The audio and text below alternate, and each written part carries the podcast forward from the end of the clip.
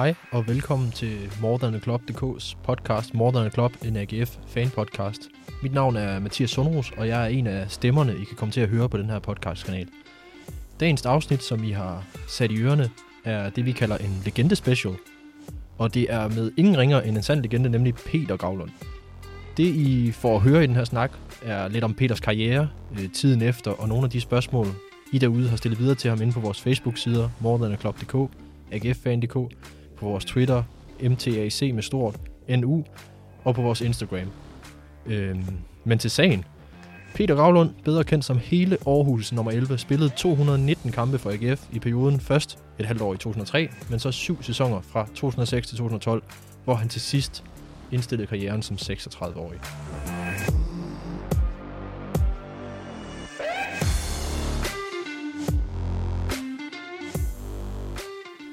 Jamen, øh, velkommen til podcasten, Peter. Tak skal du have. Først og fremmest, øh, hvordan går det? Jamen, det er et fint spørgsmål, synes jeg. Fordi sådan helt overordnet, synes jeg, det går godt. For, for mig øh, lige i dag er det dejligt at få lov at komme ud af huset. Jeg har en hustru og, og tre børn, der sidder med hjemmeskole derhjemme, så øh, det er jo dejligt lige at kunne forlade matriklen lidt og komme ud og se nogle andre mennesker.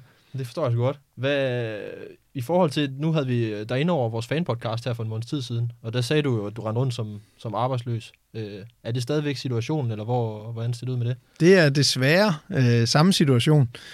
Jeg, øh, jeg synes, jeg stikker fingeren godt ned i jorden i alle afskygninger. Lidt i øst og lidt i vest, og øh, lige nu er der en masse fugle op på taget, men der er ikke ligesom nogen, der der er fløjet ned i lommen. Så øh, der er ikke lige noget konkret øh, på beding endnu. Men så vidt jeg husker, så nævnte du der, at du ikke udelukker fodboldverdenen. Altså sådan, kunne man komme til at se dig som agent eller ekspert igen, eller hvordan kunne... Jamen, jeg vil jo ikke udelukke noget som helst, man kan sige det. Så længe at mit, hele mit liv, altså i 30 år måske, har, har fodbolden jo, jo fyldt øh, størstedelen. Så vil det være mærkeligt, hvis jeg ikke øh, skulle være med i, i fodboldverdenen på, i en eller anden omfang. Men i hvad retning det lige kommer til at stikke i, det, det, er, et, øh, det er et meget godt spørgsmål.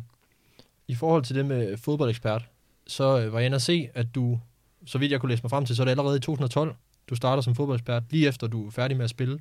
Øh, hvornår vidste du, at du ville gå den vej direkte fra, fra fodboldbanen ind i studiet? Jamen, det vidste jeg sådan set egentlig heller ikke. Øh, jeg, jeg gik i nogle tanker om, at jeg måske skulle øh, starte et studie, og øh, så kom der lidt forskellige muligheder øh, omkring øh, tv, og da TV3 på det tidspunkt ligesom meldte sig på banen, så er det jo dem, der har ligesom det mest spændende fodbold med Champions League og Premier League, og så selvfølgelig flest kampe i Superligaen. Så var valget egentlig ikke så svært at hoppe, øh, at hoppe over, til, over hos dem, og så øh, være en del af dem ja, allerede fra, fra december måned. Men var det svært det der med at så gå over på den anden side af det hele? Altså være eksperten i stedet for ham, der stod og, og blev interviewet? Nej, det synes jeg faktisk ikke. Øh, jeg synes heller ikke, det var så svært. Øh, jeg har jo været hård nok ved mine øh, holdkammerater igennem tiderne og fortalt dem, hvad de skulle gøre anderledes og gøre bedre, mens jeg, mens jeg var inde på banen. Og især dommerne har jeg også forklaret, hvordan de skulle gøre tingene. Så bare ved at stå lidt ude fra sidelinjen, var det jo et eller andet sted sådan lidt det samme, jeg skulle kigge ind på. Hvad, hvad gør man godt, og hvad gør man måske mindre godt. Så, øh, så jeg synes faktisk ikke, det var helt så svært. Men var det en anden måde at blive eksponeret på? Fordi du kommer jo direkte med dine holdninger om, hvordan det nu skal gøres og sådan noget. Altså, var det noget andet, end da du var spiller? Ja, det, det synes jeg. Det, der er en stor forskel, og det er jo klart, da jeg ligesom var fodboldspiller og fodboldspiller i AGF i, i, i alle de år, jamen så fyldte den hvide trøje jo og, og kampene alt for mig. Og når man så ligesom bliver fodboldekspert, skal man jo ligesom hoppe lidt op i helikopteren og så se alle holdene udefra. Og, øh, og der er det jo vigtigt, at man ligesom øh, ser kampene, hvad har de hver især gjort godt, og hvad har de gjort skidt, og hvad er forventningerne? Og det er jo klart, der er jo større forventninger til, til topholdene, end der er til bundholdene eller oprykkerholdene. Og det er jo, øh, og, og så det, jeg tror måske mange, der sidder og ser fodbold, når, når man nu ligesom får en flot titel som ekspert, så, øh, så er vi jo ansat, eller jeg var ansat til at have en holdning. Og, og det ved jeg godt, hvis jeg har en holdning til tingene, at ham og ham er god, eller ham og ham har været dårlig i dagens kamp, jamen, så er det jo min holdning. Og når jeg så har en holdning, så er der jo rigtig mange, der har en holdning til min holdning, eller til mig som person. Og et eller andet sted, så vidste jeg jo godt, som fodboldspiller delte jeg jo også vandene. Øh, heldigvis så var der jo mange af de hvide, der godt kunne lide den person, jeg var inde på banen, men der var bestemt ikke ret mange modstandere eller modstandere, tilhængere, som synes, at det, jeg bidrog med inde på banen, det var særlig savligt eller fornuftigt. Jamen, hvad, var det så svært, det der med at undgå at blive farvet, når man skulle stå som ekspert? Altså, du har alligevel en historik i for eksempel AGF. Altså... Nej, det synes jeg faktisk ikke. Jeg har jo også en historik i Vejle og i Brøndby, som man kan jo sige. Jeg har jo næsten været halvdelen af Superligaen rundt. Så, så det synes jeg faktisk ikke. Og, og der er jo altid nogle forventninger til AGF, og hvis øh, AGF øh, øh, opfylder dem, som de jo har gjort, altså på det seneste, jamen så får de jo masser af ros. Men omvendt er man nu pivringe og tager en masse kampe og, og spiller håbløst, jamen så får de jo også kritik.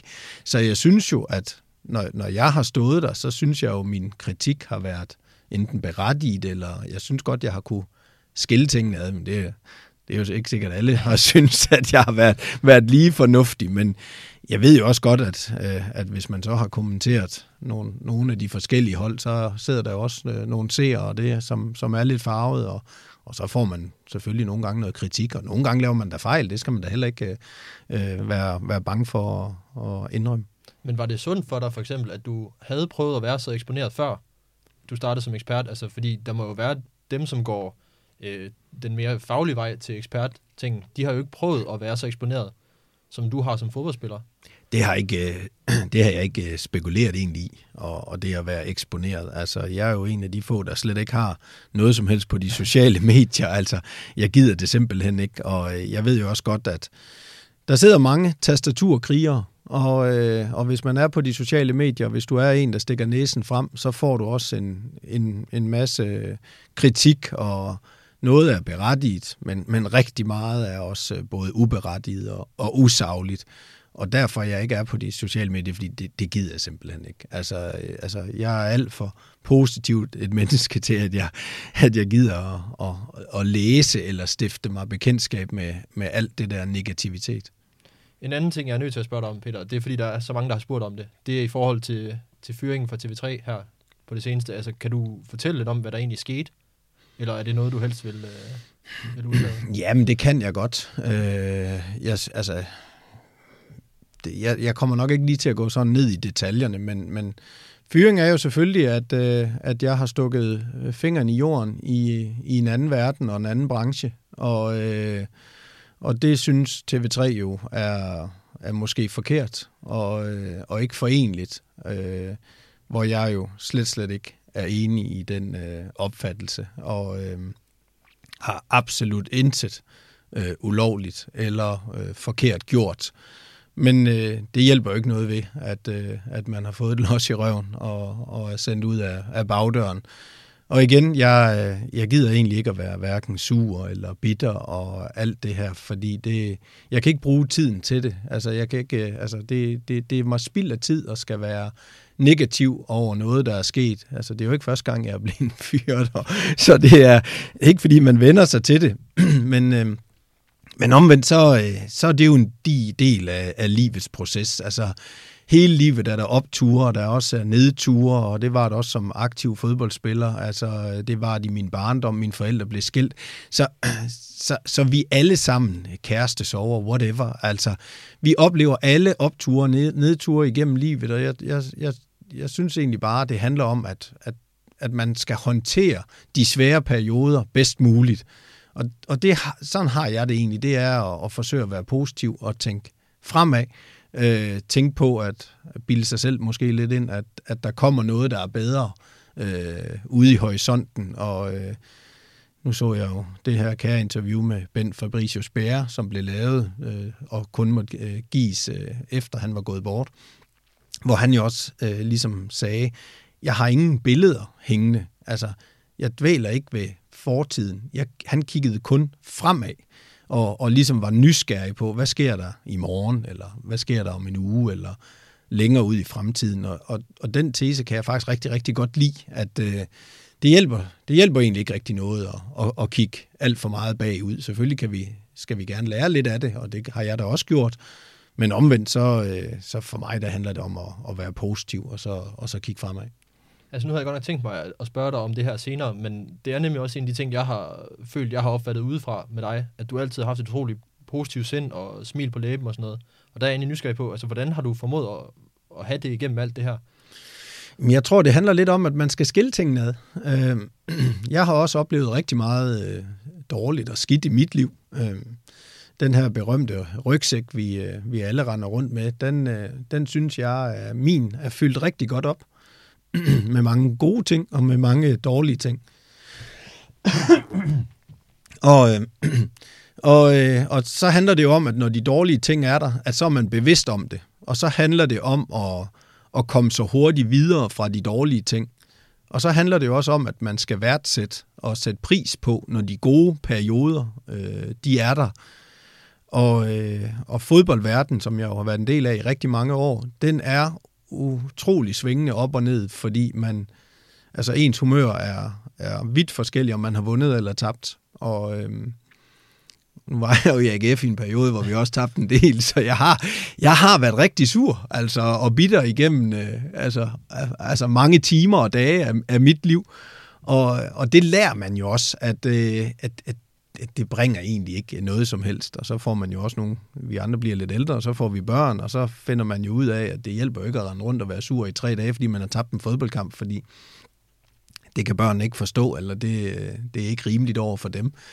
Så derfor så tror jeg egentlig, at bare sådan generelt øh, har jeg været god til at skille tingene ad, at jeg har ligesom haft min arbejdskasket, og, øh, og så er jeg det private menneske, når jeg øh, har fri. Øh, øh, uanset om jeg var fodboldspiller, eller i de her år, jeg har været fodboldekspert.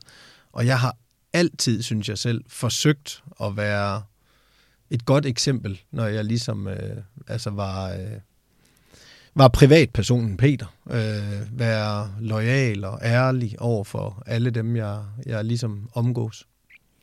Tror du, det er blevet sværere for fodboldspillere i dag at lave den der øh, distance, nu hvor sociale medier spiller så stor en rolle, for eksempel? Jeg kan godt forstå, at der er mange, der kan have svært ved at navigere i det.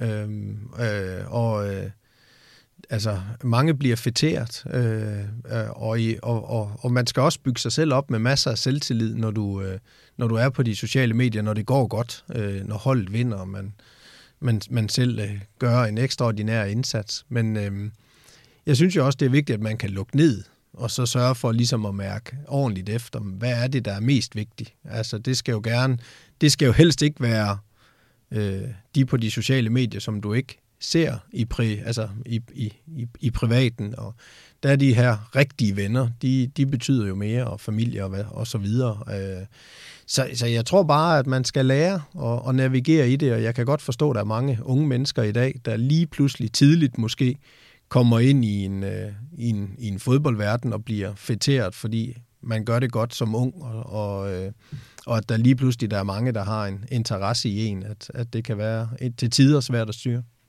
Vise ord, synes jeg. tak.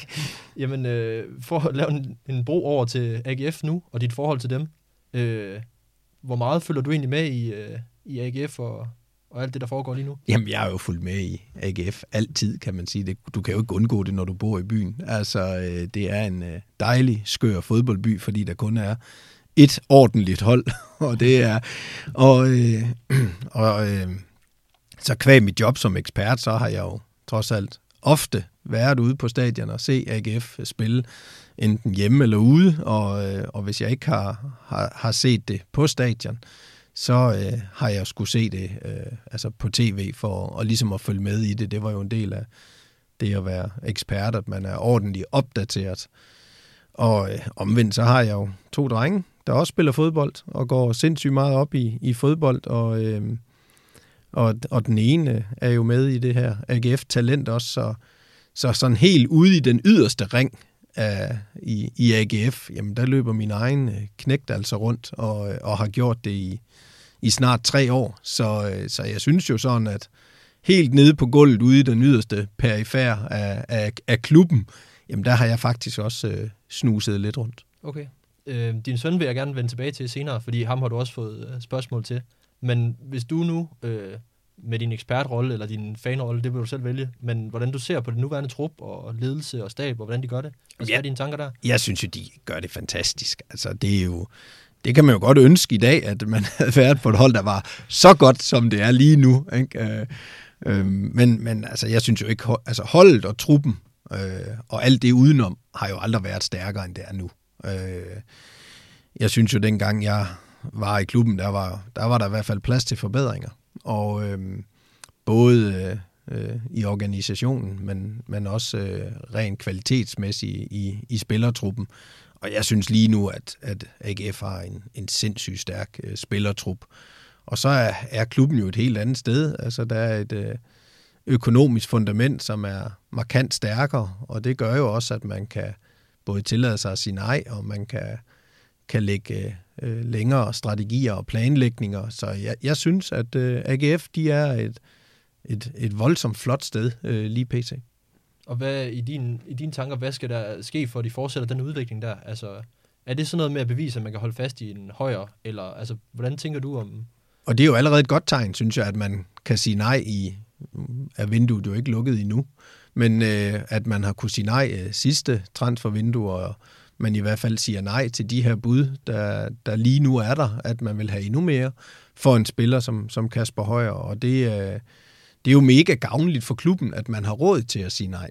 Og, øh, og det vidner jo også om, at AGF er et, et helt andet sted. Og, øh, og, og det gør jo også, at, øh, at, at mange kan se, at øh, unge spillere og, og andre, der kommer ud fra, at AGF er et godt sted at være. Det er et fint udstillingsvindue, øh, hvis man drømmer om endnu mere.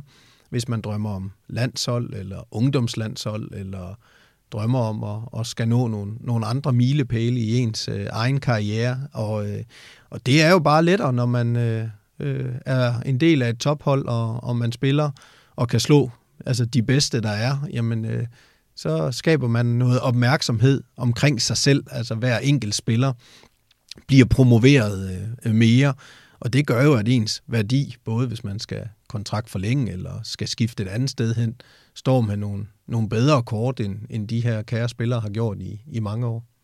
Hvordan oplevede du egentlig øh, bronzemedaljen sidste år? Kunne du fejre dem, eller hvordan øh, var du med ind over det?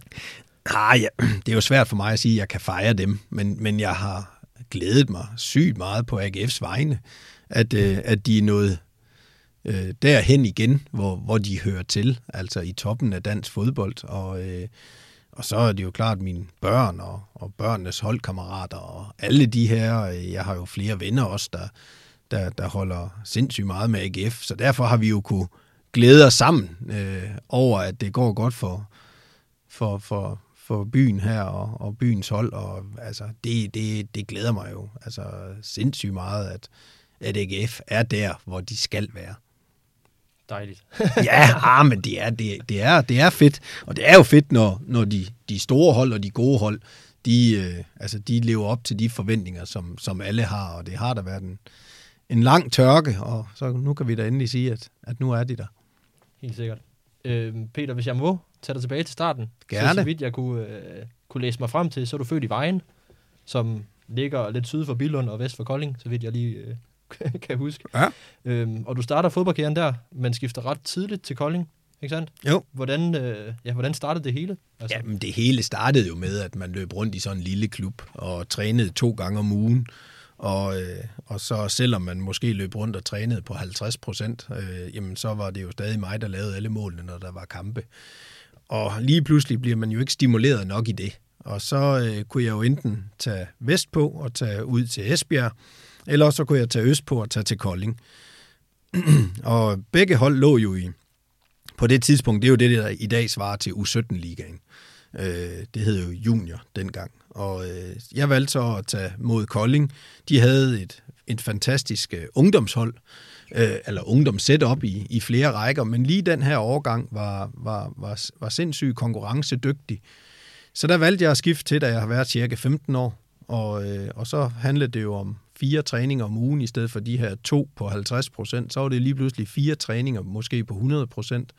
Så det var en stor omvæltning. Jeg, jeg spillede jo lige pludselig med, med, med sindssygt mange dygtige spillere, og så havde jeg jo lige pludselig selv rigeligt med at hænge i, for ligesom at, at kunne gøre mig gældende der, men, men det kunne jeg jo så heldigvis. Men var det, var det så i Kolding, du så for alvor kunne mærke, at dit fodboldtalent godt kunne drives til mere? Eller hvornår går det ligesom op for dig?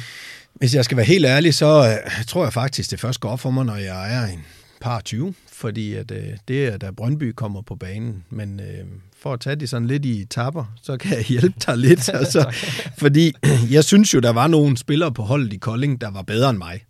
Og det er jo altid det her med at definere, fordi der er jo en, der skal tage med hænder, og så er der jo nogen, der skal forsvare målet, og så er der nogen, der kan løbe solen sort inde på midten, og så er der altid nogen, der har en teknik, som er ekstraordinær.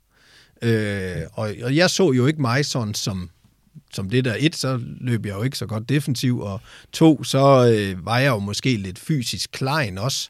Og, øh, og det her med at lave super lækre driblinger, det var jo heller ikke mig. Men jeg kunne sparke øh, lortet i kassen. og, øh, men, men det så jeg jo ikke selv som værende sådan ligesom en spidskompetence øh, eller en styrke, som var sådan noget, noget ekstraordinært. Så når jeg kiggede ind på de her holdkammerater i Kolding, så synes jeg jo, at der var nogen, der var bedre end mig jeg løb rundt i de her par år her og scorede en masse mål, og så lige pludselig, så, øh, så henvendte Vejle sig. Øh, det var jo det, der svarer til U19 i dag, øh, som hed Ynglinge dengang, og, og spurgte, om jeg ligesom havde en interesse i at komme derop.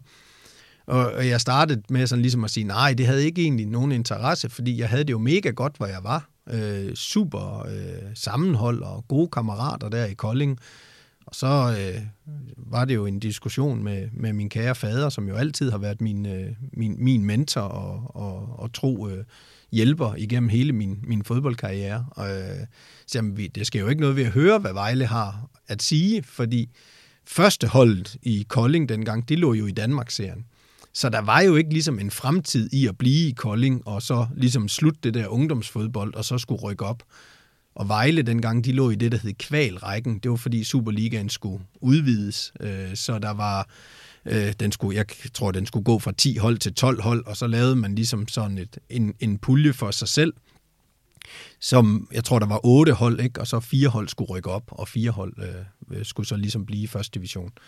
Så, øh, så, så på det tidspunkt var der og en traditionsrig klub, som Vejle jo var, øh, og på det tidspunkt var der jo Ole Fritsen, som jo var udlandsprofessionel også, og altså, jeg vidste jo ikke, hvem han var, men og så Ulrik Lefevre, og så var Allan Simonsen, ikke? Jeg havde da selv hørt om Allan Simonsen, men Ulrik Lefevre, det var jo også før min tid, så det var jo ikke fordi, jeg kendte dem jo ikke rigtigt, men det gjorde min far jo selvfølgelig. Han havde jo set landsholdsfodbold og så videre, ikke? og vidste jo godt, hvem de var, så, så for ham tiltalte det jo også, at den her store, gamle, traditionsrige klub, som Vejle jo var, med fokus på både teknik og alt det, jamen så blev vi jo enige om, at det et eller andet sted var en god idé at, at, at skifte til Vejle. Og så var jeg jo der i, ja, i næsten fem år, hvor, hvor det hele det udviklede sig jo selvfølgelig med Superliga-debut, og lige pludselig lavede jeg en masse mål, og, og, så, øh, og så kom Brøndby jo lige pludselig ind i billedet, og der er, er jeg jo øh, lige blevet 22, da jeg skifter. Okay. Ja, fordi at jeg havde nemlig også tænkt mig at lige huske at lave en claimer for, hvis der var yngre lytter derude, at man skal jo huske, at Vejle har jo været en rigtig, rigtig stor klub i dansk fodbold. Og så kom jeg til at kigge på den trup, du ligesom blev en del af, da du kom op i Superligaen. Og der er alligevel navn som Thomas Sørensen og John Sivebæk, Thomas Graversen, som mange af os nok kender. Altså, hvordan husker du det Vejlehold, du ligesom blev en del af dengang? Vi rykkede op med nogle unge spillere, det var blandt andet Kasper Dalgas også, og som var, havde en stor karriere både i OB og Brøndby også, og så selvfølgelig Thomas Graversen som, som flagskibet af, af, af de her unge knægte, som jeg også var en del af. Og, øh, og så var der nogle erfarne spillere, som blandt andet John Sivebæk, Erik Bøje var på mål, som jo også øh, øh stod i AGF. Øh, så, så vi havde en god blanding af, af masser af unge spillere, og så havde vi de ældre og erfarne spillere. Så, så for mig var det jo en naturlig del, at vi bare rykkede op der, og så blev vi sådan lynhurtigt integreret i truppen, og vi fik spilletid. Og øh, jamen, jeg tænkte jo bare, at jamen, det, er jo, det er jo rimelig normalt det her, fordi det ene år tog jo bare det andet, og, og så var jeg ligesom en, en del af flokken. Og, men det fandt jeg ud af efterfølgende, at det her med, at der rykker fire spillere fra samme årgang op på én gang, og ligesom bliver en fast del af, af, af første hold, det, det nåede jeg kun at se én gang øh, efterfølgende i hele min karriere, faktisk i AGF, med alle de her lumper, krabbe og hvad de ellers hed. Så det her med, at der bare rykker én ung spiller op og bliver en del af det, det er ikke engang en selvfølge. Men vi rykkede jo fire op og blev ligesom øh, primus motor på det der første hold med, med Gravesen i spidsen selvfølgelig. Og så endte vi jo med, mod alle odds jo, øh, at vinde sølvmedaljer. Og, øh, året efter blev vi så nummer 4, og året efter igen blev vi nummer 6. Så vi etablerede os jo lige pludselig i toppen af, af dansk fodbold og spillede europæisk fodbold med Vejle øh, to sæsoner i, i træk, som var voldsomt imponerende af, af størrelse og, og økonomi og alt det hele, at vi rent faktisk kunne, kunne drille de store i, i de der par år, men øh, det gik jo også ned ad bakke for dem, kan man sige, efterfølgende. ja, jamen det, det var nemlig, fordi jeg tænkte nemlig også over det der, jeg kunne se, at i altså, nærmest din første rigtige sæson, der scorede du 13 mål. Altså sådan, hvor altså, det er jo ret hurtigt, du slår igennem som ungdomsspiller, så jeg var nemlig også interesseret i at høre, hvordan du så nemt kom ind på holdet. Men det var så fordi, I var... Nej, men det var ikke nemt. Øh, de første par... Altså, jeg skulle jo også lære det. Jeg var jo lille og klein. Øh, og, og, og så er det jo klart, seniorfodbold og Superliga-fodbold, det, det var jo en voldsom størrelse. Og, øh, men, men vi, vi, jeg havde jo en god vilje og, og, og kløede jo på alt det bedste, jeg kunne. Og, øh, og så var det faktisk sådan, at Kasper Dalgas var faktisk førstevalget, øh, og jeg var, var mere sådan på bænken og spillede mange kampe på anden hold også, og fik lidt spilletid og, og, som indskifter. Og jeg fik scoret lidt mål der i de første par sæsoner, men var ikke fast mand. Så blev Kasper Dalgas skadet, øh, og, øh, og, og så var det ligesom, så fik jeg chancen. Og, øh, og så greb jeg den. Så har man ligesom fået lidt erfaringer med de der to halve sæsoner, som du også øh, henviser til. Og så var det jo ligesom den tredje sæson, og så er jeg jo alligevel også blevet 2021 og har fået en smule mere modenhed måske, ikke? Og, og, og har ligesom lært gamet lidt mere. Og så tog det jo lige pludselig fart, at, øh, at målene de også på Superliga-niveau øh, røg ind sådan rimelig kontinuerligt. Og så var det jo lige pludselig, at, øh, at det gik op for en, at, øh, at man måske rent faktisk kunne leve af det her. Fordi i den periode havde jeg jo løbet rundt med en øh, lærlingekontrakt, altså de første par år, hvor jeg fik 5.000 eller sådan noget om måneden i løn, og så, og så, øh, så, så var jeg, skulle jeg ind til militæret. Jeg var uheldig nok at trække en for, for lavt nummer, øh, og, og så det kunne jeg ikke undgå. Og øh, så måtte jeg jo ligesom finde et sted, hvor, hvor der var mulighed for os at spille fodbold. Så, så jeg valgte jo af nød også men, at tage til Fredericia, fordi så var der jo ikke så langt til Vejle. Og øh, der var min kontrakt, den der ungdomskontrakt, ved at løbe ud med Vejle. Og så blev vi enige om, at vi kunne lave en halvtidskontrakt, så jeg ligesom kunne have militært og så stadigvæk spille fodbold. Og så fik jeg 12.500 om måneden i det, og jeg tænkte, jeg var egentlig meget godt tilfreds. Altså, øh, jeg var ved militæret, så kunne jeg få styr på det. Og så fik jeg 12.500 om måneden. Det var jo så bare sådan, at øh, jeg rendte rundt og var fastmand. Jeg spillede også på U21-landsholdet, og, og så var jeg faktisk Superliga-topscorer i den periode, hvor det, i det efterår, øh, hvor, hvor målene virkelig suste ind.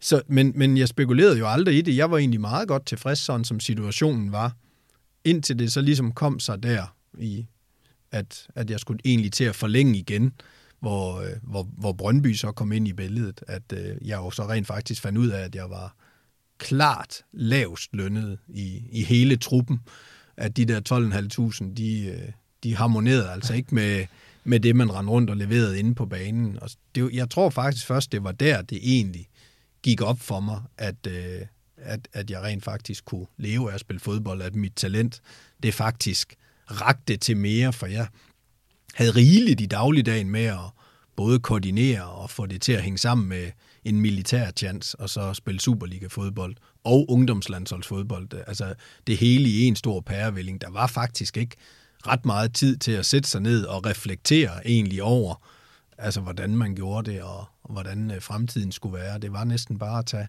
en dag ad gangen. Så det, det er faktisk ret sent egentlig, synes jeg, at men, det gik op for mig. Men er det så fordi, at Brøndby så kommer... Altså, er det så også det, der gør, at du vælger at skifte Brøndby? At det ligesom bliver en bekræftelse af, at nu er du... Altså, nu kan du rent faktisk komme til at leve ordentligt af det her? Eller? I 90'erne var Brøndby jo klart det bedste hold. Ja. Altså, det var, der var slet ikke øh, altså noget sidestykke der. Altså, de, de var uden tvivl flagskibet i dansk fodbold.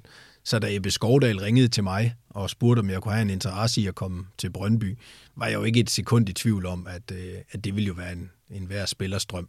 Øh, og øh, så, så for mig, da, da muligheden byder sig, og om man ligesom skal sætte sig ned, og man lige pludselig finder ud af, øh, hvad lønniveau man, man måske burde høre til, og hvad økonomiske altså muligheder det lige pludselig gav, og, og kunne score mål og være en fast bestanddel af Superligaen, jamen det var vel først der, det reelt gik op for mig, at, øh, at fodbold, det, øh, det lige pludselig var, var et øh, fuldtidsprojekt. Okay, jamen hvad, altså der var heller ikke, var der andre ombud dengang? Altså fordi, gjorde du da overvejelser om det var for stort et skridt, måske? Ej, jeg kunne jo godt se, de spillere, jeg skulle konkurrere med, det var jo landsholdsspillere. Og det var jo Ebbe Sand og Ben Turbo og Bo Hansen på det tidspunkt. Jeg kunne da godt uh, have min tvivl om, uh, om det var muligt at få spilletid, men uh, kan jo også huske, at uh, Per Bjergård og kompagni, de forsikrede mig jo om, at, uh, at uh, Bo Hansen var på vej ud af døren, så de ligesom skulle have en ny ind til at og, og køre tingene videre, og, og det var jo også øh, købt som, som udviklingsspiller, som ung spiller, så det ville tage noget tid. Det var øh, informeret de mig også om fra start, at øh, en ting var at løbe i Vejle, der var vi jo halvtids. Vi trænede fire gange om ugen, til at jeg kom til, til Brøndby og trænede 6-7 gange med en voldsom høj intensitet, ikke? fordi samtlige spillere i Brøndby var jo landsholdsspillere eller ungdomslandsholdsspillere, øh, også, og selvom de var udlændinge, var de jo også landsholdsspillere, så, så niveauet var bare voldsomt højt, da jeg kom derover, men, men jeg spekulerede egentlig ikke så meget i det. Jeg tænkte, det her det er en drøm, det er den største klub, altså hvis, hvis man ikke siger ja til det, så, øh, så er det ikke sikkert, at man får chancen igen. Så for mig var det ikke, øh, var det ikke så svært. OB kom så ind i billedet øh, efterfølgende, kan man sige, da, da, da muligheden ligesom bød sig, men, men de var sådan lidt for, for sent ude, fordi øh, altså, det er jo også det her med mavefornemmelsen, den skal føles rigtigt, og øh, selvom OB kom med et økonomisk øh, noget bedre tilbud, så var jeg, var jeg ikke i tvivl om, at, at for mig, der, det der krillede i maven, det var at komme til Brøndby. Og inden vi dykker for meget ned i Brøndby, Peter, så siger du også selv det der med, at du var på U21-landsholdet. Jeg var nemlig også lige en tjek. Du har jo to U19-landskampe, så vidt jeg kunne se, og så seks U21-landskampe med to scoringer på CV'et. Altså, hvordan husker du tiden omkring ungdomsholdene igennem alt det her, hvis du så også ovenikøbet købet har, har kørt noget militærtid? Og... Jamen, jeg nåede ikke så meget af det der ungdomslandshold egentlig. Og så det der U21, jeg nåede at komme ind over, var jeg selvfølgelig stolt af. Øh, og øh, jeg scorede i min debut. Det var mod Norge. Og, øh, og så spillede vi nogle kampe. Jeg nåede også et rødt kort mod Schweiz. så, så, ja, det, så alt var ligesom det plejede, tænker jeg.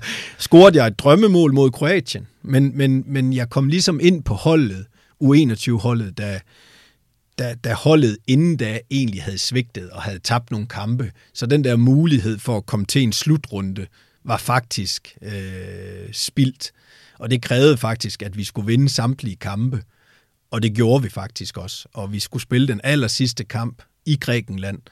Vi skulle vinde med to mål øh, for at, ligesom at blive et og, og ryge til en slutrunde, og vi vandt 3-2. Så vi manglede faktisk kun øh, et mål øh, Øh, for ligesom at have fået en, en af de der kæmpe oplevelser og komme til en slutrunde for, for ungdomslandshold. Så jeg nåede jo ikke at være med ret længe, øh, og så... Øh, Ja, og så var chancen jo for en stor oplevelse, var jo et eller andet sted øh, forspildt, og derfor så, øh, jeg var stolt af det, men, men det gik egentlig rimelig hurtigt, og så var det lynhurtigt egentlig overstået igen. Hvordan var ungdomsfodbolden dengang? Altså, var det sjældent, at vi var til slutrunder med danske ungdomslandshold dengang? Fordi nu er det jo nærmest fast bestanddel, at vi har 21 hold. Ja, men det var en sjælden øh, del, men altså, jeg, jeg har ikke engang helt styr Nej. på det, men, men altså lidt ligesom A-landsholdene, så har man jo udvidet slutrunderne med, med flere hold. Ikke? Dengang Danmark vandt Europamesterskab, var der kun otte hold med, hvor jeg tænker i dag, hvad er vi? Hvad er der 24 til, en, i europæisk? Altså, det, det er jo næsten en større bedrift som land ikke at være med til en EM-slutrunde, end det er at være med. Så jeg ved ikke engang, hvordan det var skåret ud dengang. Det satte jeg mig jo slet ikke ind i. Men, øh, men, men ja, jeg tror ikke, det var den, øh, en selvfølge dengang, at, at øh, et dansk ungdomslandshold landshold var med til en, til en slutrunde. Men det er de nu, og, og det er jo klart, at udviklingen har jo også ændret sig voldsomt siden dengang jeg løb rundt. Ikke? Altså, det er jo lige før, det er 100 år siden. altså. Men en ting, man altid bliver nysgerrig på, når man hører nogle af jer snakke om tiden på ungdomsfodbold, det er også, hvem I spillede med ellers. Altså, var der nogle, nogle navne, vi nok kender? Du ja, med? du nævnte jo selv i Vejle, han var jo leg til målmand, ikke? Det var Thomas Sørensen, ikke? Altså fik jo en, en super flot A-lands øh. Martin Jørgensen var jo anføreren på U21-landsholdet, ikke noget, ja, både i AGF, men også 100 landskampe, over 100 landskampe, ikke? Jon Dahl Thomasen var angriber på ungdomslandsholdet også, blev så rykket op på A-landsholdet, mest scorende nogensinde i landsholdstrøjen. Øh, så var der Ole Tobiasen, jeg ved ikke, om I kunne huske ham, men han blev solgt til Ajax også som, som ungdomsspiller, og, øh, og, øh, og, og, og nåede også A-landshold inden øh, masser af knæskader. Det satte en øh, stopper for hans karriere. Ja, så Thomas Gravesen, ikke? altså, hans karriere er jo, er jo også voldsom. Så der var nogle rigtig dygtige spillere med, og så er der jo selvfølgelig nogle, nogle spillere, inklusive mig selv, der jo aldrig nåede det, det sidste skridt. Så det var aldrig rigtig noget, du tænkte så meget over, at du ikke fik det næste skridt der? Jo, for fanden. Okay. Altså, du tænker A-land, så... ja, ja. Jo, ej, det ville jeg rigtig gerne. Altså, øh, jeg synes også, at øh, jeg måske havde fortjent det. Øh, ikke at jeg skulle have haft øh, hverken måske 20 eller 25 landskampe, men havde man da bare lige fået en enkelt eller tre måske. Ikke? Øh, og det handler også om, at man skal være realistisk. Og så handler det jo også om, at når man kigger ind i de der perioder, hvor muligheden måske skulle have været der, jamen så, så ramte jeg ikke sømmen på hovedet. Øh, der, hvor jeg var Superliga-topscorer i, i Brøndby for eksempel, det var jo lidt der, man måske skulle have haft en chance. Så blev jeg skadet. Øh, jeg skiftede jo til Tyskland, fik øh, operation i begge mine lysken. Det gjorde jo, at det blev sat tilbage. Og så to, så spillede jeg jo ikke ligesom fast og kontinuerligt i Tyskland med succes. Havde jeg nu gjort det, så havde jeg nok også fået chancen. Og så skal man jo også huske på, at, at, at det var Ebbe Sand og Jon Dahl Thomasen, der, ude, øh, der, var, der var angrebskløveret, øh, øh, ikke? Altså, øh, Morten Olsen spillede jo kun med én decideret angriber, ikke? Og så Jon Dahl bagved. Og så spillede han jo med de her lynhurtige kanter, så det var jo helt udelukket for mig, at jeg skulle have en af kanterne. Så kan man sige, hvis jeg skulle ligge som alene angriber, der havde jeg jo ikke den samme fysik og styrke som en Ebbe Sand, som er mere den der targetmand. Det er jeg jo ikke, eller var ikke. Og, og så Jon Dahl, ikke? Men, men når jeg sådan kigger på mange af de andre, der sådan ligesom fik en chance i testkampene måske, ikke? hvor der var tid til at prøve lidt af, øh, der tænker jeg, der kunne jeg måske godt have fået chancen. Jeg kunne måske godt lige nogle kampe have været ham, der sad på bænken, og er der ligesom, er man bagud 1-0, så kan man kaste en ekstra angriber ind de sidste 10 minutter et kvarter, hvor jeg tænker, den chance kunne jeg lige så godt, synes jeg selv i hvert fald, fodboldmæssigt, have fået, når man ser på nogle af de andre i, i de der år, der ligesom fik chancen. Ja, for jeg tænkte nemlig også øh, sæsonen, jeg mener det er år 2000-2001 sæson i Brøndby, hvor du bliver Superliga topscorer. Altså det måtte have været oplagt at snakke landshold dengang jo, men det er jo klart, hvis du har været store navne, du har været op mod og Altså, det, det var, jeg, altså, jeg synes, man, er, man har mangel på selvkritik, hvis man tænker, at man skulle have gået ind og skubbet Jon Dahl eller Ebbe Sand ud på bænken. Altså, øh, men, man kunne jo, men omvendt kunne jeg jo godt have siddet lidt på bænken, og så have kommet ind og fået 10 minutter. I hvert fald, hvis det var en træningskamp, ikke? altså en ligegyldig kamp, hvor man ligesom skal udvikle noget og prøve at se, fordi man er jo også nødt til at have en plan B som træner, hvis du er bagud eller skal jagte et resultat.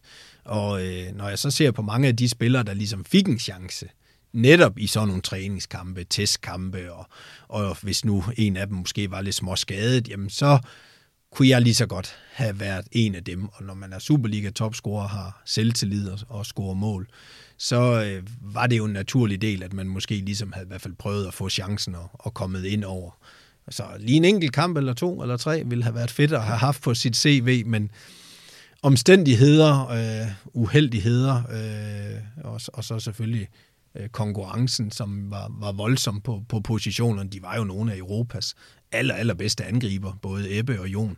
Så, så det, det, det, det, det, det har jeg det okay med, men derfor vil jeg da godt lige have snus bare lige en lille smule til det. Forståeligt. men i det mindste så bragte det jo et skifte til, til Tyskland. Altså, hvordan var det dengang? Altså, var det også en no-brainer, at du skulle ud og prøve udlandet? Eller? Nej, det vil jeg ikke sige. Altså, jeg, øh, jeg havde det jo fint i Brøndby. Jeg havde, øh, jeg havde jo succes på arbejdspladsen, og spillede hver gang, scoret mål, og øhm, boede i København, som jeg var glad ved. Øh, jeg havde jo både min søster og mine to øh, gode kammerater i byen. Så jeg havde jo også det, når jeg havde fri, så havde jeg det jo godt øh, socialt.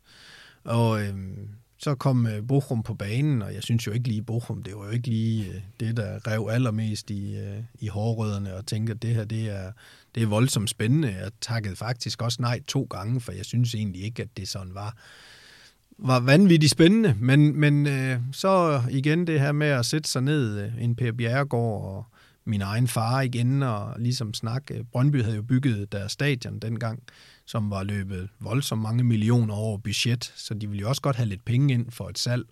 Og så er det jo igen det her med, at man drømmer jo også om, at man kunne så tage til Bochum, få succes, score endnu flere mål, og så i løbet af et par år måske, ikke? Jamen, så kunne man have skiftet til en endnu større klub omkring landsholdet måske, eller tjene endnu flere penge, og alt det der, man kan drømme om, når man er i udlandet, ikke? Men, øh, men, men sådan gik det jo ikke.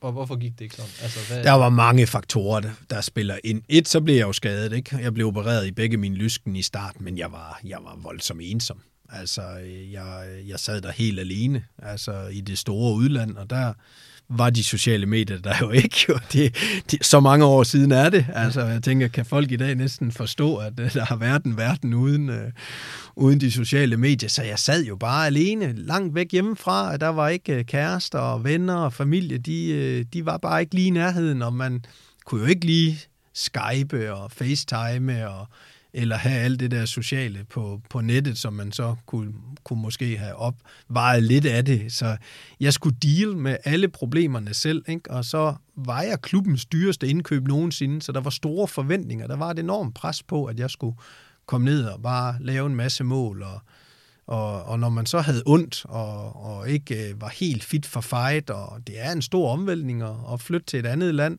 og så stå der helt alene og skal, skal klare alle de bitte små problemer selv også, og selvom jeg da kunne lidt tysk, så var jeg jo ikke flydende i sproget. Så der er bare altid sådan en lille barriere, du skal hen over, og hvis, hvis du ikke lige har de her kære rådgiver, der er ved siden af dig, som der jo er i dag, du er meget bedre stillet i dag, med mental coaches, sportspsykologer, og alt muligt, ikke? Altså fysiske trænere. Altså du kan jo, du er meget mere bevidst om, hvad det kræves, øh, også mentalt i dag, for, for at slå til, øh, når du skal ud. Så, men, men igen, jeg stod jo som en ung knægt, der skulle bare klare hele pisset selv. Altså, det, det, var, det var sgu hårdt. Altså, jeg, jeg knækkede sgu nakken. Altså. Altså, jeg tror da også, at øh, den her coronatid har givet os alle andre lidt en større forståelse af, hvor hårdt det må være for jer, der tager til udlandet og, og bare er der selv. Altså, det kan jeg virkelig godt relatere til.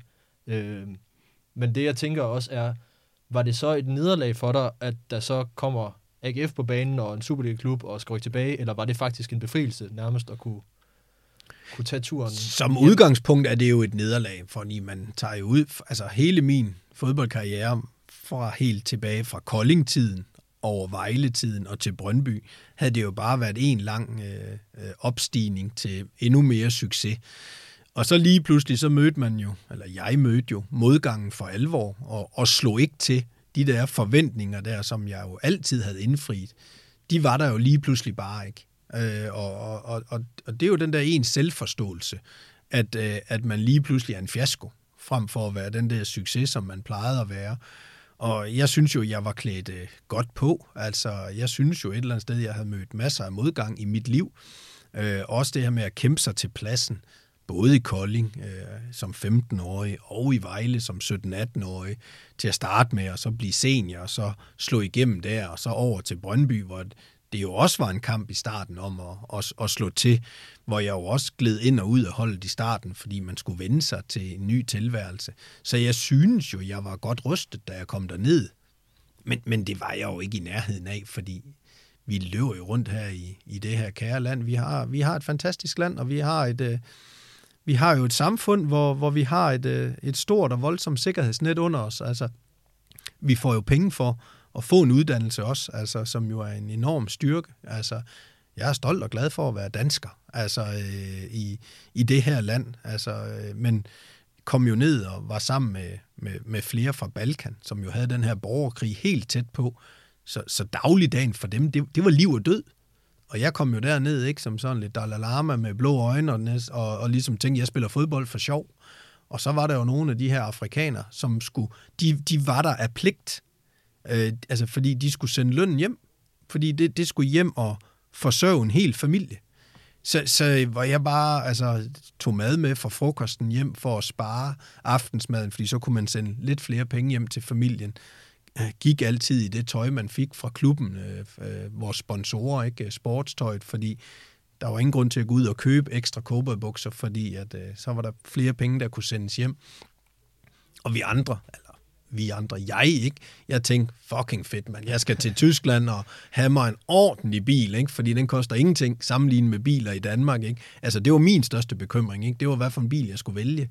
Så, så det var jo øh, igen, altså, jeg var, det var jo ligesom at lande på månen, altså, fordi jeg var, jeg, var, jeg var slet ikke blevet gjort klar, hvad det er, jeg løber ind i. Jeg troede jo stadigvæk, jeg skulle ned og spille fodbold for sjov, og så var min største bekymring, om det skulle være en BMW eller en Mercedes, jeg skulle købe, købe mig. Ikke? Altså, så det var, jeg, jeg vågnede virkelig op til, til realiteterne, da jeg kom derned.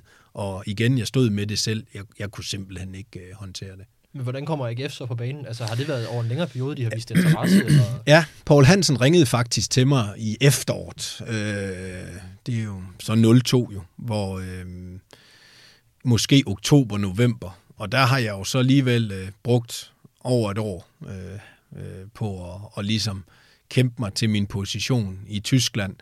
Spillede jo trods alt lidt kampe, hist og pist, og fik også scoret lidt mål, øh, sådan lidt i ny og næ, og og så lige den periode, hvor, hvor Paul han ringer øh, til mig, det er måske november, i 02, hvor der har jeg faktisk spillet nogle kampe, hvor jeg er kommet ind fra bænken. Vi spillede mod Gladbach blandt andet, hvor vi er bagud 2-0, og jeg kommer ind efter med, med 20 minutter igen.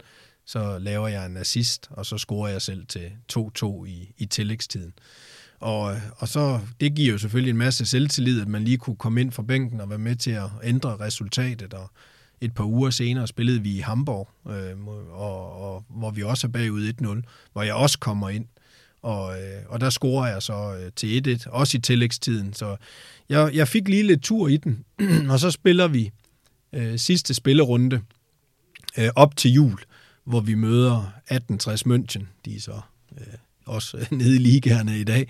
Men øh, de var gode en gang, og, øh, og der, der starter jeg inden, og vi spiller 1-1, men jeg bliver kåret som man of the match, og går jo ligesom på juleferie også og tænker, at, at nu, er, nu er der ligesom styr på det. Nu har jeg endelig, efter halvandet års øh, hård fight, øh, fået hul igennem til ligesom at, at skulle, øh, skulle være en fast bestanddel af det her hold i, i Bochum.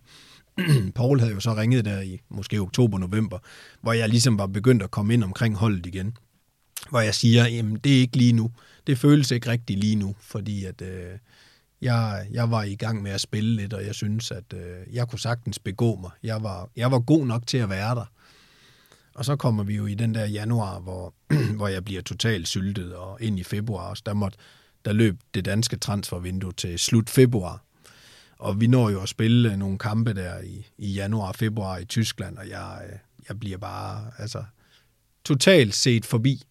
Vi spiller sidste kamp mod Hansa Rostock, hvor vi har seks mand ude af vores normale startelver. Tre med karantæne og tre med skader. Så vælger han at skifte, øh, tage en ungdomsspiller, som ikke havde trænet med os en eneste gang. Jeg vidste ikke, hvem han var. Jeg vidste ikke, hvad han hed heller. Han gik direkte ind i startelveren. Og jeg sad jo så på bænken. Og øh, der står 1-1 der mod Rostock. Og da der mangler 10 minutter, der vælger han at skifte den ene angriber ud, så satte han en højre bak op som angriber, og jeg sad stadigvæk og glodede 90 minutter på bænken. Der vidste jeg godt, nu, nu, nu var nok nok. Der havde jeg simpelthen bidt mig selv så mange gange i læben, at, øh, og ligesom tænkt, ej, nu, nu gad jeg kraftedet ikke mere. Så ringede Paul, heldigvis, igen, dagen efter og spurgte, hvad status var. Og her der er vi jo helt i slut februar, hvor transfervinduet er ved at lukke og så spørger han, hvad status var, og jeg når bare at sige, Paul, jeg, jeg vil gerne komme hjem. Du skal bare sørge for at få det fikset. Altså, der er ikke noget som helst. Jeg skal nok komme hjem. Så øh, du sørger bare for lige at få fat i, i den, der kan træffe en, en beslutning og få en underskrift, og så er jeg på vej hjem. Hvordan reagerede AGF-fansene på det dengang? Altså, du havde trods alt en historie i både øh, Vejle og Brøndby. Det ved jeg sgu ikke, hvordan de reagerede. Jeg har nok tænkt, at de, øh, de, ja, måske har de tænkt, at det bliver spændende, eller også har de tænkt, at der kom et eller andet Brøndby-svin forbi, og så måtte vi ligesom se, hvordan det gik. Men altså, jeg kom jo så hjem til AGF der. Jeg, jeg ryger direkte ned på, på træningslejr. De er på træningslejr i Sydspanien, og, øh, og jeg havde jo været igennem en lang opstart, og turneringen var jo gået i gang i Tyskland. Så jeg var faktisk i en rigtig, rigtig flot fysisk øh, forfatning. Øh, så, så, så jeg kommer jo egentlig bare ned og har måske et, et gear øh, og energiniveau, der var lige et niveau over alle de andre AGF-spillere. Så jeg kommer jo også med, med en utrolig positiv sind og gejst øh, for også at, altså, at gøre en forskel, men også for mig den der indre ild til lige at bevise over for Bochum, at det var en fejl ikke at satse på mig, fordi jeg ville jo hjem og vise, at, at jeg kunne gøre en forskel og score nogle mål, og det ville jeg også have kunnet, hvis jeg var blevet i Tyskland og havde fået chancen. Så det var for mig var det også den der, der, der var drivkraften for mig. Så vi gik jo hånd i hånd, kan man sige. Ikke? Paul, manglede en angriber, og jeg manglede et sted at, at vise mig frem. Så det gik heldigvis rigtig fint der i, i 03, da jeg var hjemme. Ja, men nu kigger jeg på holdet der, og jeg synes jo egentlig også, at der er gode navne som Steffen Rasmussen og Lian Andresen og Brian Sten og Alex Nørlund, du har spillet med før, og Duncan og sådan noget. Altså, hvordan kunne det være, at I stadig lå rundt i bunden dengang? Det er jo svært at, at Det forstå. er også et rigtig godt spørgsmål. Jeg synes også, vi, vi, havde, vi havde et godt hold, og vi havde et meget homogent hold. Vi havde en, en rigtig stærk holdånd med, med, igen, en god blanding af unge talenter og, og erfaring. Og, øh, så jeg synes faktisk, at vi havde et, et rigtig stærkt hold. Jeg synes egentlig også, at vi gjorde det, vi gjorde det fornuftigt egentlig. Altså, øh, jeg synes ikke... Øh, altså, vi, vi, vi, jeg synes faktisk, vi var gode. Jeg synes faktisk, vi havde et godt hold, og øh, synes også, vi var hederlige i det, vi rendte rundt og, og foretog os egentlig. Altså, vi, det der holdånd og det der, det var, det var rigtig, rigtig stærkt. Men du bliver jo ikke i AGF efter den halve sæson der. Du kommer jo tilbage til Bochum, og så skifter du så til Helsingborg om vinteren der i 2004. Altså, hvordan kunne det være, at du ikke så fik forlænget det med AGF? Og... Det var da også en katastrofe, men der kom jo en, en ny træner jo. Havde, det, været- havde Paul været der, så var jeg jo ikke, Paul Hansen, så var jeg jo ikke et sekund i tvivl om, jeg var blevet i AGF jo. Men han blev jo fyret i løbet af det efterår.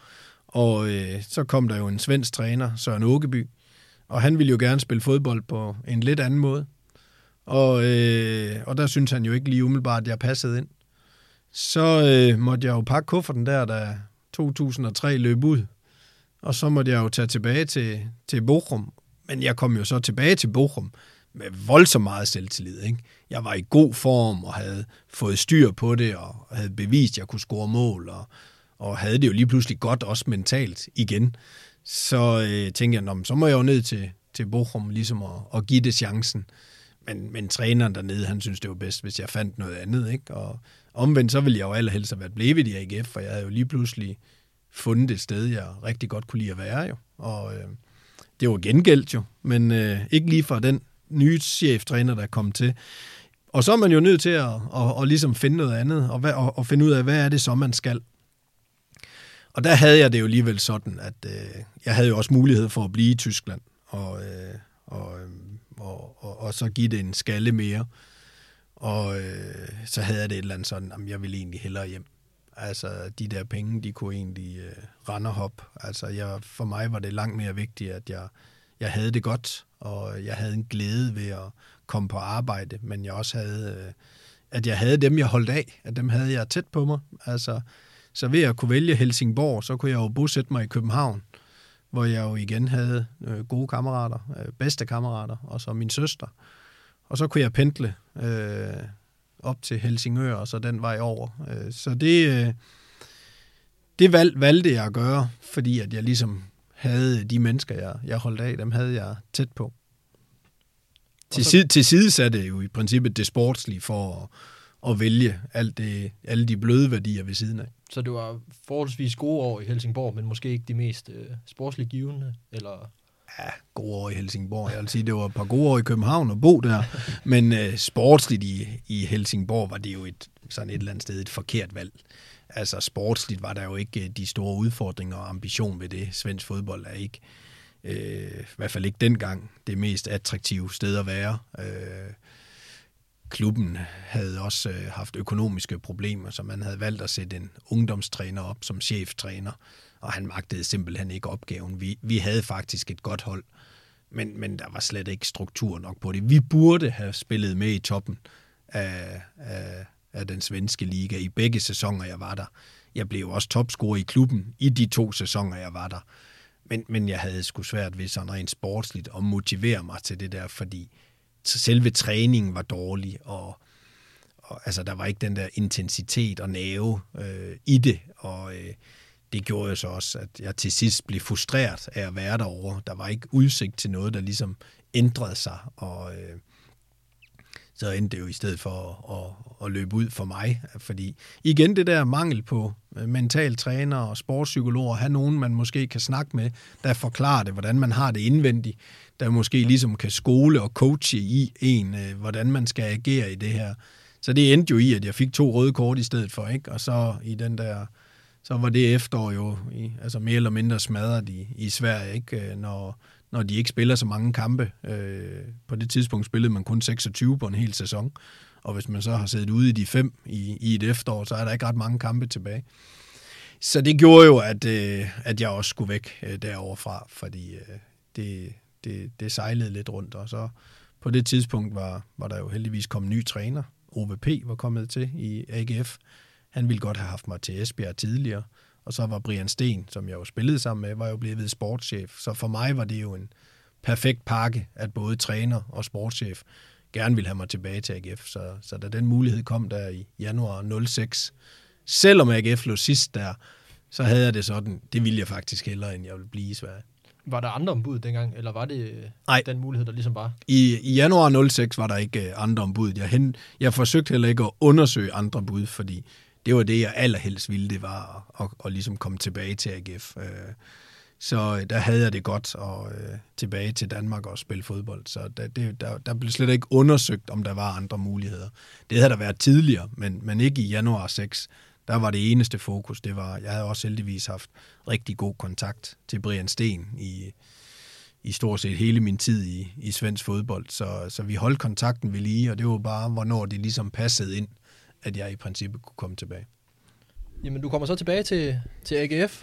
Den første halvsæson der, det er jo øh, måske ikke den sjoveste halvsæson at tilbage på, for det bliver jo nedrykning fra Superligaen. Hvordan, øh, hvordan var det at være en, være en del af? Det var faktisk et øh, lidt et chok og en stor omvæltning, fordi øh, det der fantastiske fællesskab og holdånd, vi havde der i 2003, det var ikke eksisterende, da jeg kom tilbage mange af de spillere, der var, som, som var en del af at bygge den her gode kultur op, øh, de var væk. Og, øh, og derfor var det, det, var en, det var en splittet trup med, med, med flere øh, egoer på hold, der, der i princippet spillede mere for sig selv. Så der var, det, det, det, var, det var en kæmpe kontrast til alt det, til alt det glædelige, jeg ligesom havde taget med fra, fra 03 til at, at komme ind i, i det omklædningsrum i, i 06, hvor, øh, hvor, hvor, altså, hvor øh, den der nedrykning, det kunne næsten ikke undgås, fordi jeg synes faktisk, at når, man, når vi kiggede rundt, sådan den der samme, trupsammensætning og, og, og fællesskab og holdånd, den var der ikke. Så, så det var egentlig lidt svært for mig at se, hvordan vi egentlig skulle øh, næsten klare det der. Og det startede jo også allerede, kan man sige. Vi fik jo et ordentligt gok i nød i den første kamp. Vi skulle spille en af bundkampene i kamp 1 mod Sønderjyske. Øh, jeg scorer faktisk til, til 1-0, men så scorer de i tillægstiden til 1-1, hvor jeg tænker, det var meget symptomatisk egentlig for, for det hold og, og det forår, at havde vi vundet, havde tingene jo set lidt anderledes ud, men, men det gjorde jo, at vi, vi, vi ligesom begravede os øh, i bunden for de andre bundhold vandt, øh, kan jeg huske i, i, i ikke? og så blev distancen til redning, den blev bare endnu længere. Allerede efter første kamp, så var det næsten sådan en umulig mission. Men hvad, hvordan tog man det egentlig i klubben, da det ligesom blev en realitet? Var man i AGF fuldstændig afklaret om, at vi rører selvfølgelig op igen, og var spillerne afklaret med, at vi skal blive og hive dem op? Eller? Ej, det var, det, jeg, jeg vil hellere sige sådan, jeg var rimelig afklaret med det, for jeg, jeg havde også øh, ligesom truffet et valg, for da jeg skiftede til AGF i januar, der lå AGF sidst. Så jeg vidste jo godt, at, at, at muligheden for at, at ende i første division var, var til stede. Jeg håbede jo selvfølgelig, at jeg kunne være med til at, at ændre det. det kunne jeg ikke, men, men derfor havde jeg jo taget en beslutning om, at, at jeg skulle nok blive og gå ned i første division, og så måtte jeg tage en sæson der. Øh, men men det, var, det var en voldsom sæson, den der første division. For vi var, øh, der, der var stor udskiftning i, i truppen den sommer. Jeg tror mere eller mindre alle de løntunge, øh, som jo ofte er udlændingene, de, øh, de, de blev sendt afsted. Øh, så vi var en helt vild, ung trup med meget lidt kvalitet i første division. Så jeg kan love dig for, at vi, vi, vi kæmpede voldsomt for vores point i den sæson. Ja, fordi jeg tænkte også på, hvordan har det været for jer at pludselig være et hold, som skal vinde hver gang? For det er jo lang tid siden, at AGF har været det på daværende tidspunkt. Jamen, det kunne vi heller ikke. Vi, altså, vi, vi var helt seriøst ikke ret gode. vi var, øh, vi, vi var ikke... Øh, den, den sæson var vi ikke ret gode. Altså, vi, jeg mener, da vi når til vinterpause, der ligger vi nummer 6 eller 7 med en 6-7 point op. Øh, jeg mener, det er Lyngby, der er rimelig suveræne i den sæson, som bliver, og de bliver etter. Og øh, vi taber en hel del kampe i det efterår. Jeg kan blandt andet huske, at vi fik en ordentlig røvfuld i Herfølge. Vi taber 5-0. Og fra første minut til sidste minut, der er vi simpelthen kørt rundt i bageriet. Og det kunne lige så godt have endt markant større. Vi tager 5-0 i første division. Og, øh, og får en fodboldlektion fra, fra en anden verden. Og vi var bare, helt ærligt, vi var bare ikke bedre der. Går vi så på vinterferie, øh, får vi et par spillere, jeg kan blandt andet huske, at vi fik Kari Arnason, en islænding. Han kom ind med noget fysik og noget vilje og noget power også, og jeg mener også, at det var Jeremiah White, der kom på det tidspunkt. Han var jo ekstrem hurtig.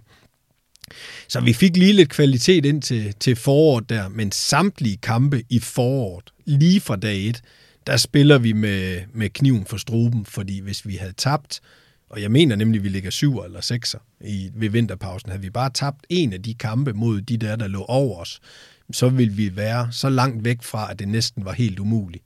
Men vi ender med næsten hver gang lige at vinde de der øh, direkte dueller, og så bliver vi jo to og, og rykker op. Men det var langt fra givet, da den sæson den gik i Hvordan kan I så gå fra at være et middel mod første divisionshold til faktisk at levere ret godt, da I kommer tilbage i Superligaen?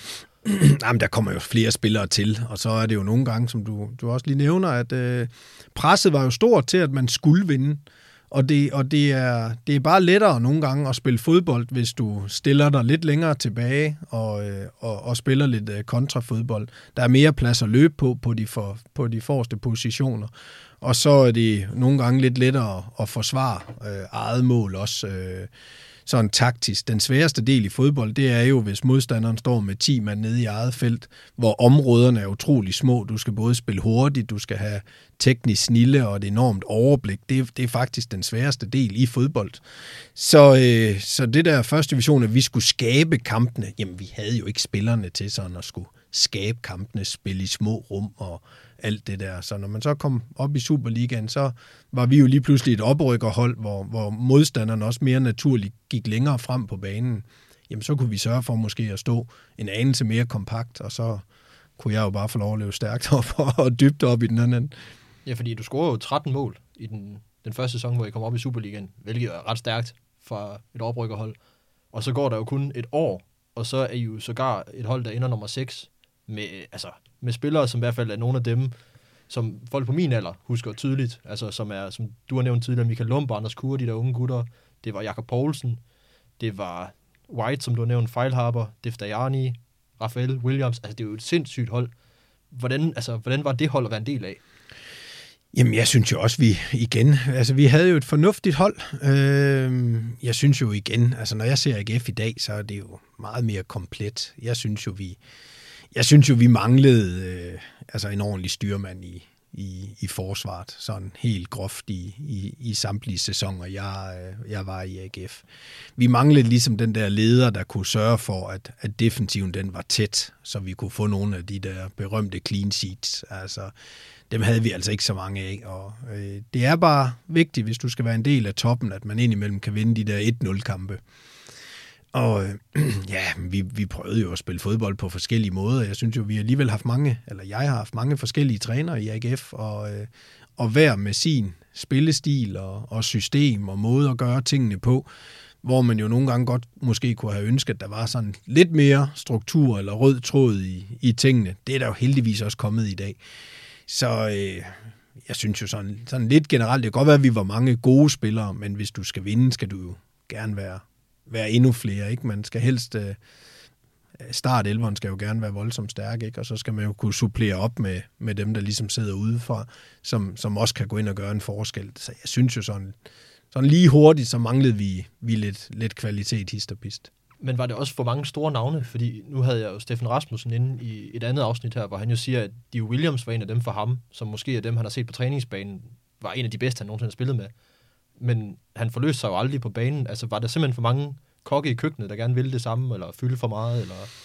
Mm, det synes jeg ikke umiddelbart. Jeg synes jo, øh, dem, dem der var gode, man skal jo også øh, sådan, man skal i princippet tage sin plads jo. Altså det, sådan fodboldhierarki, det er jo sådan lidt uh, junglelovsagtigt, altså, ja, og det er det, og det, det lyder grimt, og det lyder også primitivt, og det er det vel egentlig også, øh, i hvert fald til tider, men det er jo, er der et svagt dyr i junglen, så bliver det spist. Og hvis der er en, en, en svag fodboldspiller, mentalt, psykisk eller et eller andet, jamen så, så bliver han trådt på, og så bliver han øh, værfet ud. Og, øh, og hvis du vil have succes, så, så skal du selv sørge for at tage succesen. Du skal i princippet selv sørge for at erobre din plads i hierarkiet. Øh, hvis, hvis du vil være med i toppen, jamen, så skal du gå ind og, og tørre og slås med de store alfahander også. Men jeg synes faktisk ikke, sådan der var... Øh, altså sådan, sådan de, de helt store egoer, altså der var, at det var sådan en, en kultur, hvor det var svært at slå til, og der ikke ligesom var plads til forskellighederne. Det synes jeg faktisk, der var. Jeg synes faktisk, vi var en ret homogen øh, trup, både de ældre øh, og, og gjorde plads til de unge. Der var jo slet ikke den der øh, kultur, som, som der jo engang har været med, med hierarki med de ældre og de unge. Jeg synes faktisk, det var meget mere fladt, og øh, øh, jeg, synes egentlig, jeg synes egentlig, vi var gode sammen, men det er jo altid op til den enkelte spiller at få sit talent forløst. Og der kunne jeg måske godt øh, mangle noget professionalisme hos øh, nogle af dem. Okay. Ja, fordi at, altså, jeg troede nemlig, at man kunne drage en lidt voldsom parallel og så sige, jamen, nu ser man et AGF-hold, når man er ude på Fredensvang. Det virker til, at omklædningsrummet bare spiller.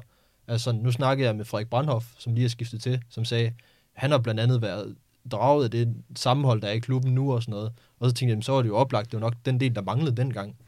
Men det kan man måske ikke bare... Øh, Nej, det synes jeg ikke. Altså, jeg vil, jo, jeg vil jo næsten hellere ønske, at der var nogle flere, der havde den der vinderkultur. Altså, øh, jeg havde den jo selv. Steffen Rasmussen havde den. Anders Kure havde den. Brian Sten, Leon Andresen og så videre. Jeg synes jo mere, der var for mange, hvor, hvor tingene måske var sådan mere ligegyldigt. Og det er, altså, jeg er jo også den her, altså hvis du har et talent for et eller andet, så har du også en forpligtelse til at få det øh, maksimale ud af det. Og det er uanset, øh, om du er fodboldspiller, eller du er noget fuldstændig andet. Og, og der synes jeg, at jeg har set for mange, der, der, der er simpelthen ikke har været professionelle nok. Altså, der simpelthen ikke har været bevidste nok om, hvad det kræves for at være øh, fodboldspiller på det højeste niveau. Men er det, har det her så været sådan en form for råd i sørklen, kan man sige, til at I så senere hen tager turen ned igen? Altså har det, var det ligesom bare noget, der lå ventet? Eller var, I, var det et kæmpe chok for dig, for eksempel, at det kunne ske? Ej, 2010 er jo fuldstændig vanvittigt, at det overhovedet kunne lade sig gøre. Der, der, der, der er jo Altså, der er jo noget, hvor, hvor solen og månen, den lige pludselig, øh, de nærmest ramler sammen, og der lige pludselig blev to torsdag i samme uge. Altså, det, det kommer jo aldrig til at ske igen. Da, da vi går på, altså, runde syv, der ligger vi jo nummer et i Superligaen. Da vi går på vinterferie, der ligger vi nummer 5 eller 6 eller sådan noget.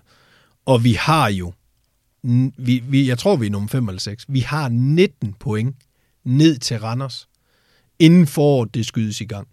Altså 19 point. Det, det er syv sejre, de skal have mere end os på et forår. Og det var jo ikke, fordi vi ingen kampe vandt i det forår, hvis man bare havde tabt det hele. Men, men Randers ender jo med at vinde alle kampe næsten i det forår. Og at, øh, og at vi går fuldstændig i stå der, det er det burde jo ikke kunne lade sig gøre. Vi rykkede jo også ud af Superligaen med, med historisk flest point.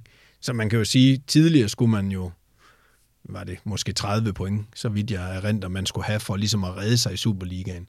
Og hvad er det, vi rykker ud med? 38, 39 eller 41 eller sådan et eller andet. Det var i hvert fald det, er i hvert fald det højeste point øh, antal, et hold rykket ud med, som vi gjorde dengang. Hvor jeg sådan tænker, jamen, der, det, det var bare sådan et eller andet øh, ovenfra, der ligesom gjorde, at, øh, at det, det var faktisk ikke fysisk muligt egentlig. Var den så svær at sluge for jer? Ja. End Okay, det var, det var værre end Jeg, første gang. jeg var helt forfærdelig. Okay. Altså, jeg kunne næsten ikke være inde i mig selv. Jeg, jeg var jo også blevet skadet i det forår. Jeg blev opereret for en diskusprolaps i nakken, hvor jeg, hvor jeg ligesom kæmpede for at komme tilbage, og, og, og vi blev ved med at tabe og tabe, ikke? Og, øh, og, og det gjorde jo ondt. Og øh, til, til slut, så har vi jo lige pludselig sådan nogle dødskampe. Men jeg kom jo faktisk tilbage også, øh, og, og var med til lige at gøre en forskel, men, men det kunne ikke... Øh, men det er ikke nok til, at det ligesom kunne, kunne ændres til, at vi kunne redde os. Men det bliver trods alt en helt anden sæson i første division, for nu, altså, nu kommer jeg selv fra Skive, og jeg kan tydeligt huske jeres hold dengang. Altså, I trumlede jo første division. Ja. Og vi blæste os bare derud af. Og vi, vi vandt jo stort set alle kampe. Vi, vi, det var også derfor, vi var jo alt for gode til at rykke ud. Men altså, det hjalp jo ikke rigtig noget. Vi var jo rykket ud. Men omvendt fra sidste gang, der var man jo nødt til at sige farvel til stort set alle, alle, alle de gode spillere. Her der bevarede vi jo hele truppen. Og, øh, og vi havde jo et hold, der havde vist, at vi kunne slå de bedste i Superligaen. Så derfor var det heller ikke det store problem i første division. Altså der, der slog vi jo det hele, og hvad rykkede vi op? 5-6 kampe før slut, ikke? Altså, så det var, der var aldrig fare på færre i, i den sæson. Og det er så også derfor, I egentlig fortsætter solidt, da I rykker op, eller hvad tænker du? Altså, fordi I, jeg mener, da I får I ikke en femteplads, da I Jo. rykker op igen der. Jo. Og det var jo det bedste i det var tusind indtil vi har fået bronzemedaljer nu her jo. Ja. Altså, hvad var det, der lykkedes så godt for det hold? Altså, det var, det var bare et godt hold. Jamen, jeg synes jo, vi havde nogle gode spillere, og en god øh, altså, tilgang til det, og, og når man havde spillet sammen længe, og man havde måske også øh, stået sammen i tygt og tyndt og spillet første division fodbold, så vidste man også godt, at det er, det er altså ikke her, det, det er sjovt at være. Altså, øh, det er på, på den store scene, vi alle sammen drømmer om at være, og så var man måske mere bevidst om, at det krævede lige en, en ekstra indsats, når, når vi ligesom var i det fine selskab igen. Og på det tidspunkt, der må du have været start 30'erne, noget 33-34 år eller sådan noget. Kan det ikke passe? I, da vi rykker op igen, Ja. Ej, der, ja, der er jeg sgu ældre. Du. Jeg, jeg, jeg, men jeg, jeg, da vi rykker, da vi er i første division i øh, den sæson, der hed 10-11, der er jeg jo 33-34 eller sådan Okay. noget. Så da vi rykker op, der, der er jeg jo måske 35 eller sådan Hvad var din rolle så dengang? Altså. Den var vel ligesom den altid har været, at øh, sørge for at gå forrest til, til det daglige i, i træningen, og, og så score, score nogle mål. og så, øh, ja, bidrage med, med den der øh, vinder-mentalitet, som jeg, som jeg altid har, har haft. men på det tidspunkt, der var det aldrig en overvejelse for dig. For eksempel, hvad, altså, om det var ved at være slut, eller om du skulle et andet sted hen til sidst, eller... Nej, altså det var en overvejelse, da vi rykkede ud der i 10. Okay. Okay. Der var skuffelsen simpelthen så stort, og jeg havde jo været med nede i, i 6-7 sæsonen ikke, og spille øh, øh, første division, og det er, bare, det er bare noget andet fodbold. Altså, I dag er første division jo langt mere attraktiv, men, men det var den altså ikke dengang. Der var den altså forfærdelig at være i. Men øh, og så den der glæde eller motivation at skulle derned igen, og, og så spille, øh, spille et helt år af sit øh, fodboldliv. Velvidende, man var på vej ind i, i et efterår, hvor, hvor antallet af sæsoner begyndte at, at begrænse sig lidt. Det, det gjorde sgu ondt. Hvad overtalte dig så til at blive? Altså, hvordan kunne det være, at- at du blev i AGF? Jamen, hvad, hvad, hvad fanden skulle jeg ellers skulle jeg til at sige? altså, skulle man have spillet i en Superliga-klub, der lå? Altså, jeg havde jo også øh, fået tvillingedrenge på det tidspunkt, og min hustru, vi bor jo her i, i Aarhus, ikke? Og på Trøjborg, altså. Så jeg skulle jo ikke lige pludselig til at rykke nogle teltpæle op, og, og så flytte til Norge eller Sverige eller et eller andet. Altså, det gad hun ikke jo. Og så, hvis jeg så skulle spille i en anden øh, Superliga-klub, så jeg, skulle jeg jo bosætte mig stadigvæk her i Aarhus. Og så kan man jo godt kigge rundt, hvad er der så i køreafstand. Så er det alligevel mere spændende at blive i AGF jo, end at, end at spille i de nærliggende klubber. Jamen, der sker jo så også til gengæld noget rigtig godt i uh, 11-12 sæsonen, og det er, at du runder de 100 Superliga-mål. Hvor meget betød det for dig at gøre det? Jamen, det betød, det betød meget, men det, det vilde er, at jeg har jo aldrig, jeg havde jo aldrig talt mine mål.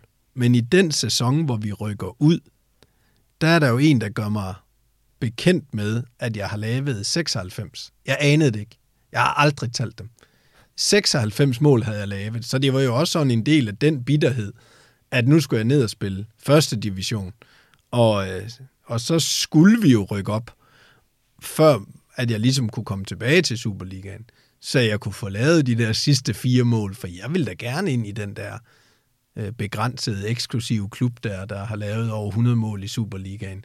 Så det var da også den der bitter følelse der med at få at vide, at du har lavet 96 mål, og nu kan du så løbe rundt nede i første division, hvor din mål er, er ligegyldige, og så øh, kan vi jo være, at vi forhåbentlig ses om lang tid i Superligaen igen, og så må du tage kampen op med at få scoret de sidste fire. Men jeg var da mega stolt, da, da mål nummer 100 øh, sejlede ind i kassen. Forståeligt. Det er bare fordi, at nogle gange, øh, for eksempel når man er ude og snakke med Patrick Mortensen og sådan noget, så får I jo tit givet også journalister et indtryk af, at I overhovedet ikke går op i topscore-titler og alt muligt andet. Men sådan noget som det der, det må da alt andet lige betyde virkelig meget. Det er jo en kæmpe som, anerkendelse jo. Altså. Som, som angriber skal du jo, skal det betyde noget. Ja. Altså det er jo en del af jobbeskrivelsen. Og det er jo det samme med en målmand. Han er den eneste, der må rende rundt og tage med hænder og, øh, og, og forsvarsspillere. Det her med at holde clean sheets, holde modstanderne fra at score mål, det betyder noget. Øh, det betyder meget for, for de bæreste på banen. Men de vil jo også hellere vinde 3-2, ikke, end at spille 0-0.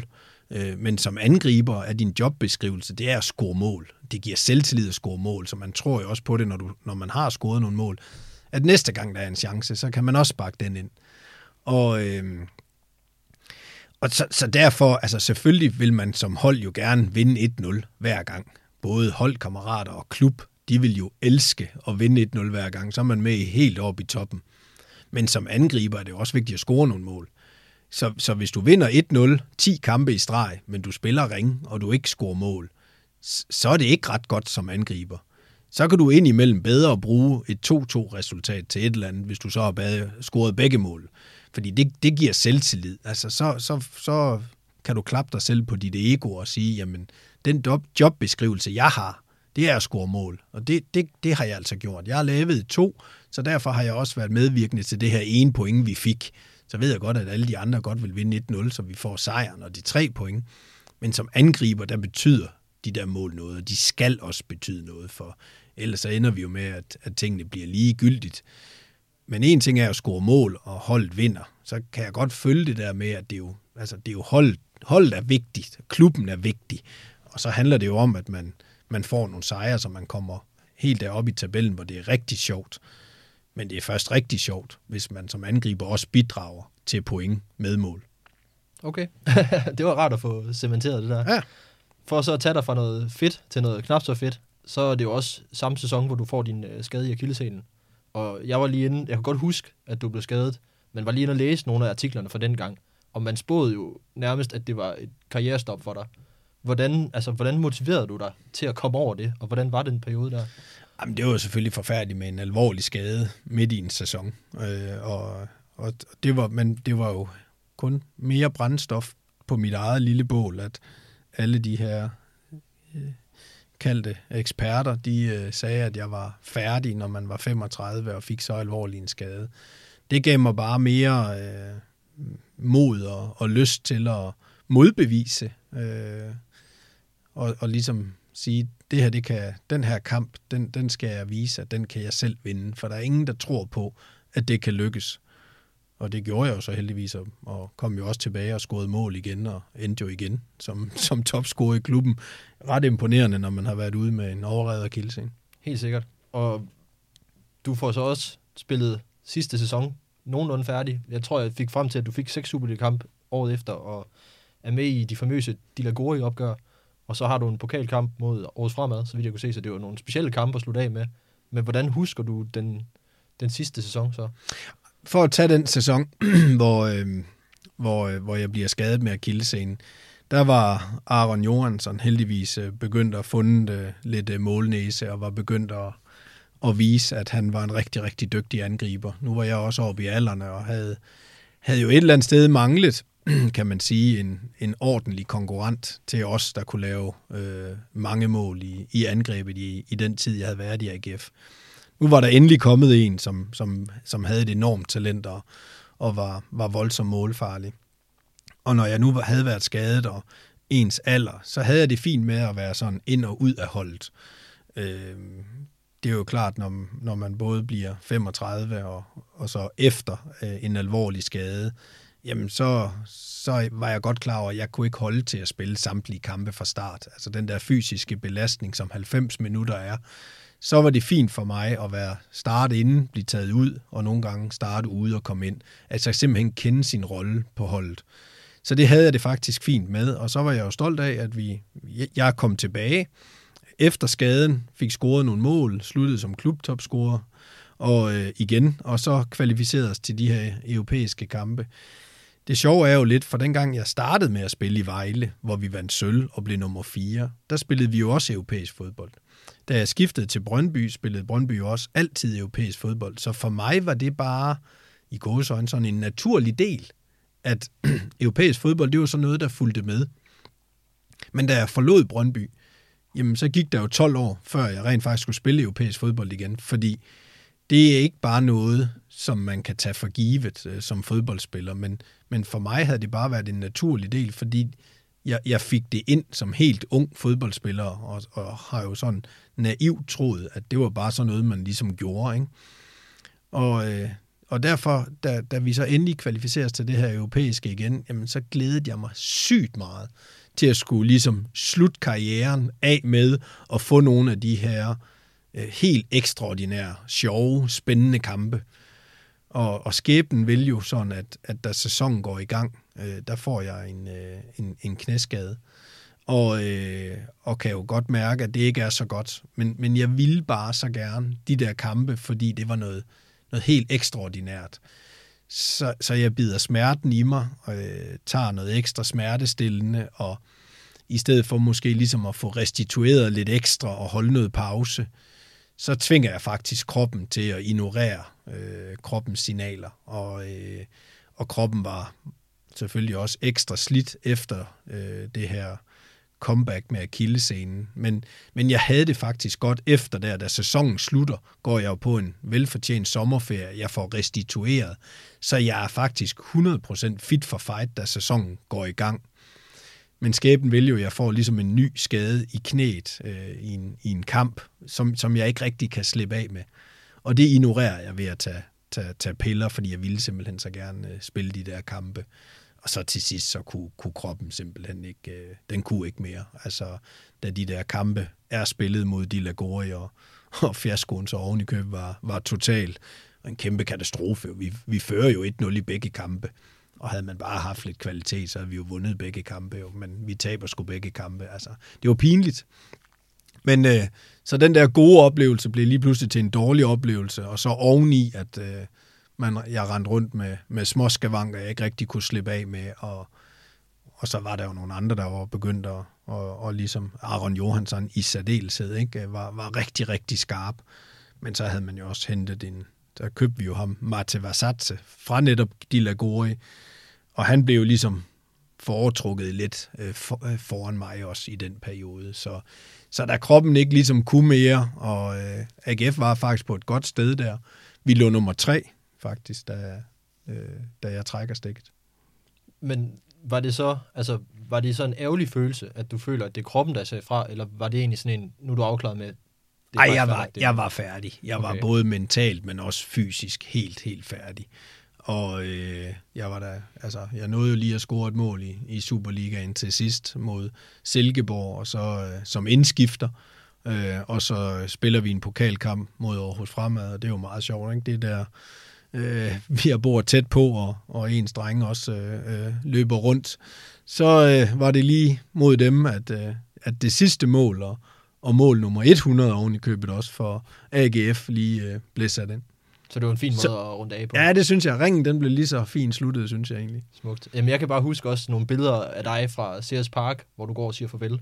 Øh, hvordan var det at skulle tage afsked med den verden? Fordi fans på den måde, det får man jo ikke igen. Altså. Jamen, den var voldsom. Jeg var egentlig ret afklaret med det. Min krop kunne ikke mere. Øh, og øh, omvendt så var holdet øh, godt kørende uden mig også øh, Øh, især øh, som angriber med, med Aaron i spidsen, var, var rigtig skarp, og, og resten af holdet så godt ud. Altså holdet lå nummer tre. Øh, vi, vi havde igen øh, fornuftigt fat i, øh, i Superligaen, og, øh, og jeg havde ligesom aftjent min værnepligt. Øh, jeg øh, havde spillet øh, sindssygt mange år topfodbold, og, og min tid i AGF, øh, den, øh, den, den rendte mod enden, og jeg havde lige nået et, et flot milepæl med mål nummer 100 også, så havde jeg da også sådan, jamen der, der var simpelthen ikke mere. Jeg havde ikke mere at, at skyde med. Jeg kunne ikke gøre øh, nogen forskel øh, derfra, og altså kroppen kunne ikke, og, og jeg kunne ikke. Så for mig var det det, det, det rigtige at stoppe, og så, øh, og så sende stafetten øh, videre til, til nogle andre. Men afskeden, det bliver også en bevis på, hvor mange altså, AGF-hjerter du virkelig har berørt derude, fordi altså, det er jo en ting, man havde frygtet, hvis man kommer med en Vejle- og Brøndby-historik om, om man kan blive elsket af fansene, men du har jo altid været utrolig elsket af fansene.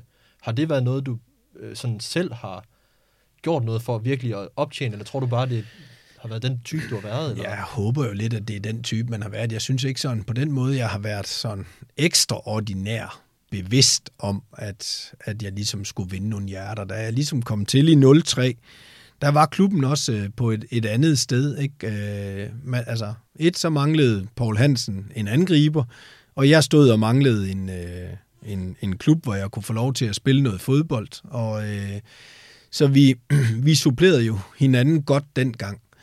Og øh, der havde jo været mange års tørke, da jeg ligesom øh, får min debut der i 2003. Og, øh, og det eneste, sådan groft sagt, øh, tilhængerne øh, forlangte, var vel egentlig bare, at man gad at yde sit bedste. Og det er jo noget, jeg altid har kunnet. Altså, man kan jo ikke garantere at vinde, og man har jo heller ikke kunne garantere at score mål. Men det der med at kæmpe, altså i samtlige minutter, det bedste, man havde lært, jamen det var jo egentlig nok. Altså, og, og hvor jeg siger, jamen det var jo også et eller andet sted det mindste, man kunne forlange. Men det, det var jo den energi, jeg kom med. Og, og, og når man så kom med både den energi, og jeg så samtidig også scorede nogle mål, jamen øh, så gjorde det jo, at, at man kunne se, at, øh, at, at der var mange, der var godt tilfreds med det, jeg rendte rundt og bidrog med. Og når man ligesom kan mærke, at man er værdsat på sin arbejdsplads, og det er jo ikke kun af træner, men det er jo også af holdkammerater, og alle dem rundt om på kontorgangene, og, og hvor de ellers nu øh, befinder sig, alle de andre mennesker, der er rundt om, rundt om sådan en stor fodboldklub, som AGF er, så kan man jo godt mærke den der kærlighed og glæde, der er øh, ved det job, man render rundt og har. Og, og så derfor så tror jeg, det, det, det gik ret stærkt egentlig med, at jeg havde glæden ved at løbe rundt i Aarhus og, og møde også alle de mennesker, hvor, øh, hvor jeg jo kunne mærke, at, at det betød sgu noget, hvis man vandt en fodboldkamp. Og, øh, og bare at man kom med den øh, positive energi, som jeg kom med, at det, den smittede af. Og så, ja, så er det jo tit, at ja, der skulle egentlig, egentlig ikke mere til end det, at der så blev masser af mål øh, efterfølgende, og det, det, det jo, var jo bare sådan en del af det, men jeg sagde det også til at starte med, altså for mig har det jo været sådan lidt to kasketter, altså når jeg spillede fodbold, så var det jo min arbejdskasket, øh, eller også som ekspert på TV3, så, øh, så, så er jeg et menneske. Øh, jeg vil jo vinde for enhver pris, når jeg løber ind over kritstregerne, men for mig har det jo altid været vigtigt, at når, når det ligesom er lagt til side, jamen så er der også noget fritid, så skal jeg kunne omgås andre mennesker, så er det, så er det bare vigtigt for mig at være et godt menneske. Altså, øh, have det sjovt og, og hygge mig, og uden at det skal gå ud over den der professionelle tilgang til at, at få det maksimale ud af sit talent, men sørg for at spise sundt og gå i seng, alt det der kedeligt, der også hørt til, men bare sådan først, først og fremmest også sørge for at være et, være et ordentligt menneske. Altså. Men har det aldrig været svært for dig at lave den der distance? Altså fordi øh, man, vil jo, man knytter jo et tæt bånd med folk, der er der i medgang og modgang, som fans jo er. Men samtidig så er det jo også folk, man egentlig ikke kender, som man skal forholde sig til. Og i modgang må det jo være hårdt så at få den anden behandling. Altså. Jo, det er det da. Og, men omvendt, så har jeg jo distanceret mig ved ikke at være på de sociale medier. Så jeg har jo ikke... Øh, så, så når jeg render rundt i dagligdagen, øh, eller gjorde også, og også i dag, har jeg jo min familie, min hustru og min, mine børn, jamen så er jeg jo isoleret fra alt andet. Så, så, så er jeg ikke klar over, hvad der egentlig foregår, om man får skæld ud, eller får at vide, at man er komplet umulig, eller om man får ros. Altså, der er det jo vigtigt for mig, at der skiller jeg igen tingene ad. Jamen, så er det vigtigt at være en, være en ordentlig far og være en, en ordentlig ægte mand og alt det der. Og i coronatid, hvor vi alle sammen sidder rundt om spisebordet med hjemmeskole, ikke, der skal man også øh, sørge for, at øh, man holder tungen lige i munden, fordi det, det er en skør verden, vi er i. Men jeg synes egentlig, jeg har været god til sådan at, at skille tingene ad. Hvis, hvis man ikke vil ud og konfronteres med det, man er jobmæssigt. Øh, det er jo uanset, om man gik i byen og, og var fuld, eller har fået noget at drikke, eller man gik i biografen, eller det. Øh, når man er i, bor i Aarhus, og man har en fodboldhistorie i AGF, jamen så bliver man konfronteret med, når du går ud og, og enten spiser, eller går i biografen, eller går i byen. Men, og hvis man, hvis man ikke kan lide det, uanset om der er nogen, der kommer hen og fortæller, hvor dum man er, eller får rost for et eller andet, jamen så skal man jo blive hjemme eller tage til en anden by, hvor, hvor folk ikke aner, hvem du er. Så jeg tror jo, det, det er ret, for mig har det været ret let, i hvert fald på den front, at, at skille tingene ad. Okay. Øh, nu har jeg så ikke spurgt ind til decideret mål og, og kampe, Peter, men er der nogen, du sådan specielt tænker tilbage på her efterfølgende, som har været specielt for dig? Nej, det er, altså, jeg, jeg har heldigvis lavet mange. Så øh, de, og de er altså, der findes jo ikke dårlige mål, ikke, når jeg har scoret dem. De har alle sammen været gode mål, ikke? Men øh, nej, men jeg synes jo sådan, altså, jeg kan jo huske, der var, vi havde en kambolage engang øh, med, med klubben, hvor, hvor der var blandt andet med det her berømte anførbind, som OVP tog fra mig dengang, hvor jeg scorede et meget, meget vigtigt mål for mig personligt mod Brøndby. Jeg startede ude, der står 1-1, og jeg kommer ind, og, og så sparker jeg den ind, og vi vinder 2-1. Og, øh, og, og det var jo sådan et mål, der gjorde, om man dengang måske havde været på vej ud af døren. Det var ikke sikkert, det var sket, uanset om man havde scoret eller ej, men det gjorde i hvert fald, at den der stridsøkse, øh, øh, som, som var i hvert fald den der lidt utilfredshed, den var, den blev i hvert fald begravet, øh, fordi jeg fik ligesom, vi fik ligesom for, for, altså lagt tingene bag os, og jeg fik lavet en ny kontrakt, og så, øh, så hjalp det ikke at rende rundt og være, være bitter mere over, over det. Så, så det handlede igen om at kigge fremad, og i stedet for at kigge bagud. Og det var i hvert fald et vigtigt mål for, for min tid i AGF, at, øh, at jeg i hvert fald blev der, og endte med at være der, indtil det hele det sluttede. Nu nævnte du selv din søn i starten, som render rundt ude i, i AGF Talent. Øh, og det er også noget, vi har fået utrolig mange spørgsmål omkring, hvornår man får lov til at se en gavlund igen i, i AGF-trøjen. Og jeg tror ikke, det er så meget for at lægge pres på, men mere for at være sikker på, at de 100 Superliga-mål, han kommer med, det bliver i, i AGF. Hvordan, øh, hvordan ser fremtiden ud der?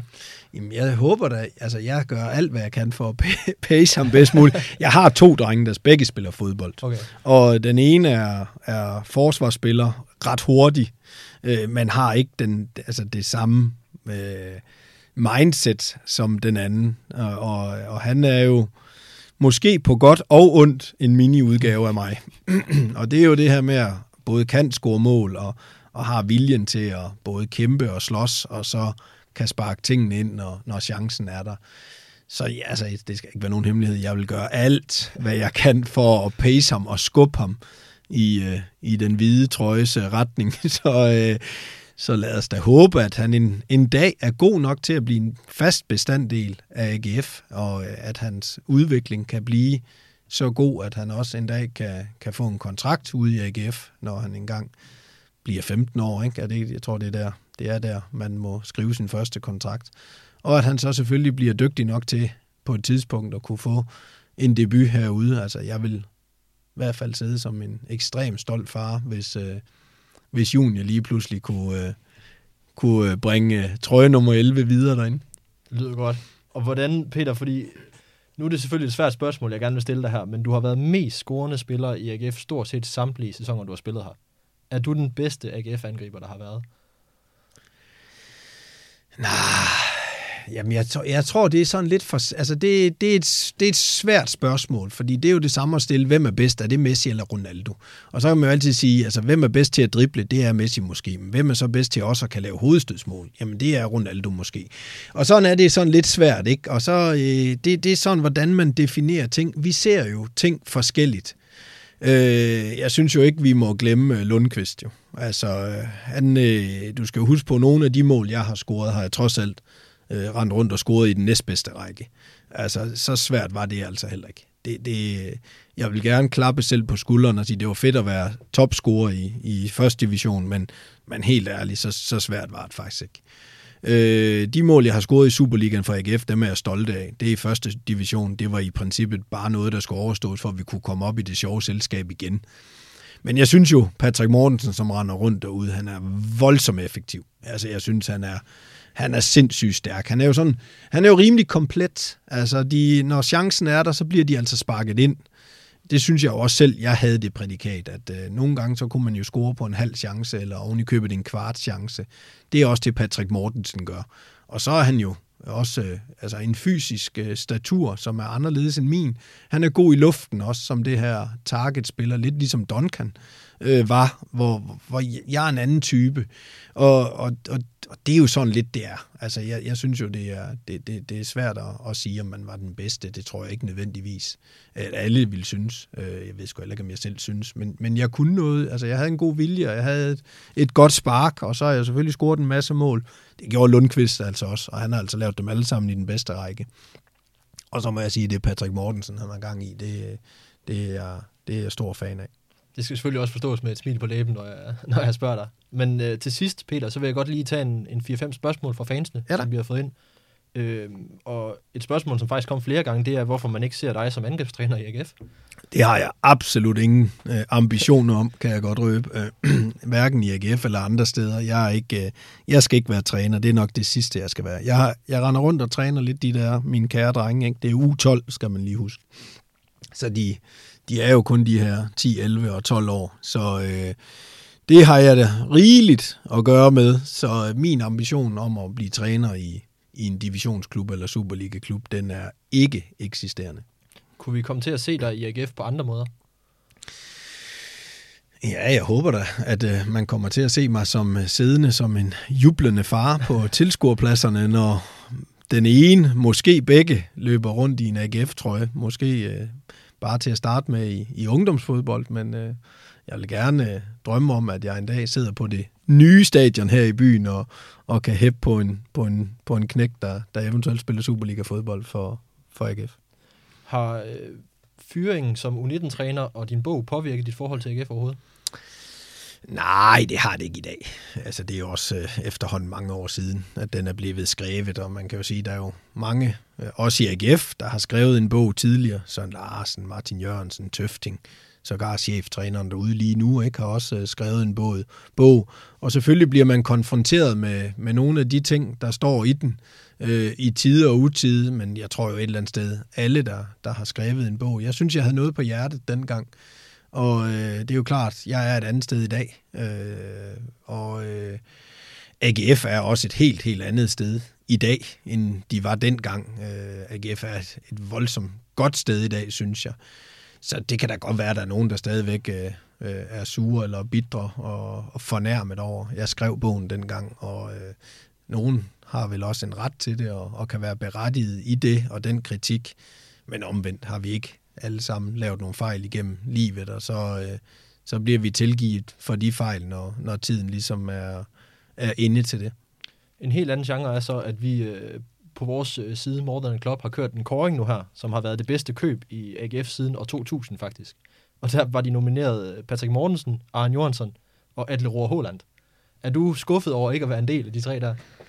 Ej, jeg er ikke skuffet, men jeg ser ikke lige, hvordan øh, Atle han, øh, er sust ind i den der. Men øh, han var også en god forsvarsspiller, men lige frem at være det bedste køb. Men øh, jeg kan godt lide ham, super sympatisk øh, menneske og forsvarsspiller, men øh, det kan da godt undre mig over, hvor Jens Dage i den her samling er henne. Altså, jeg tænker, en spiller, man fik hentet fra en anden divisionsklub her i byen og solgt for et uh, gigantisk millionbeløb, som jo så oven i købet har været med til i allerhøjeste grad at sætte uh, den her økonomiske grobund, som der er derude i, i AGF lige nu. Jeg tænker måske, han har nok også fortjent en plads der i hvert fald.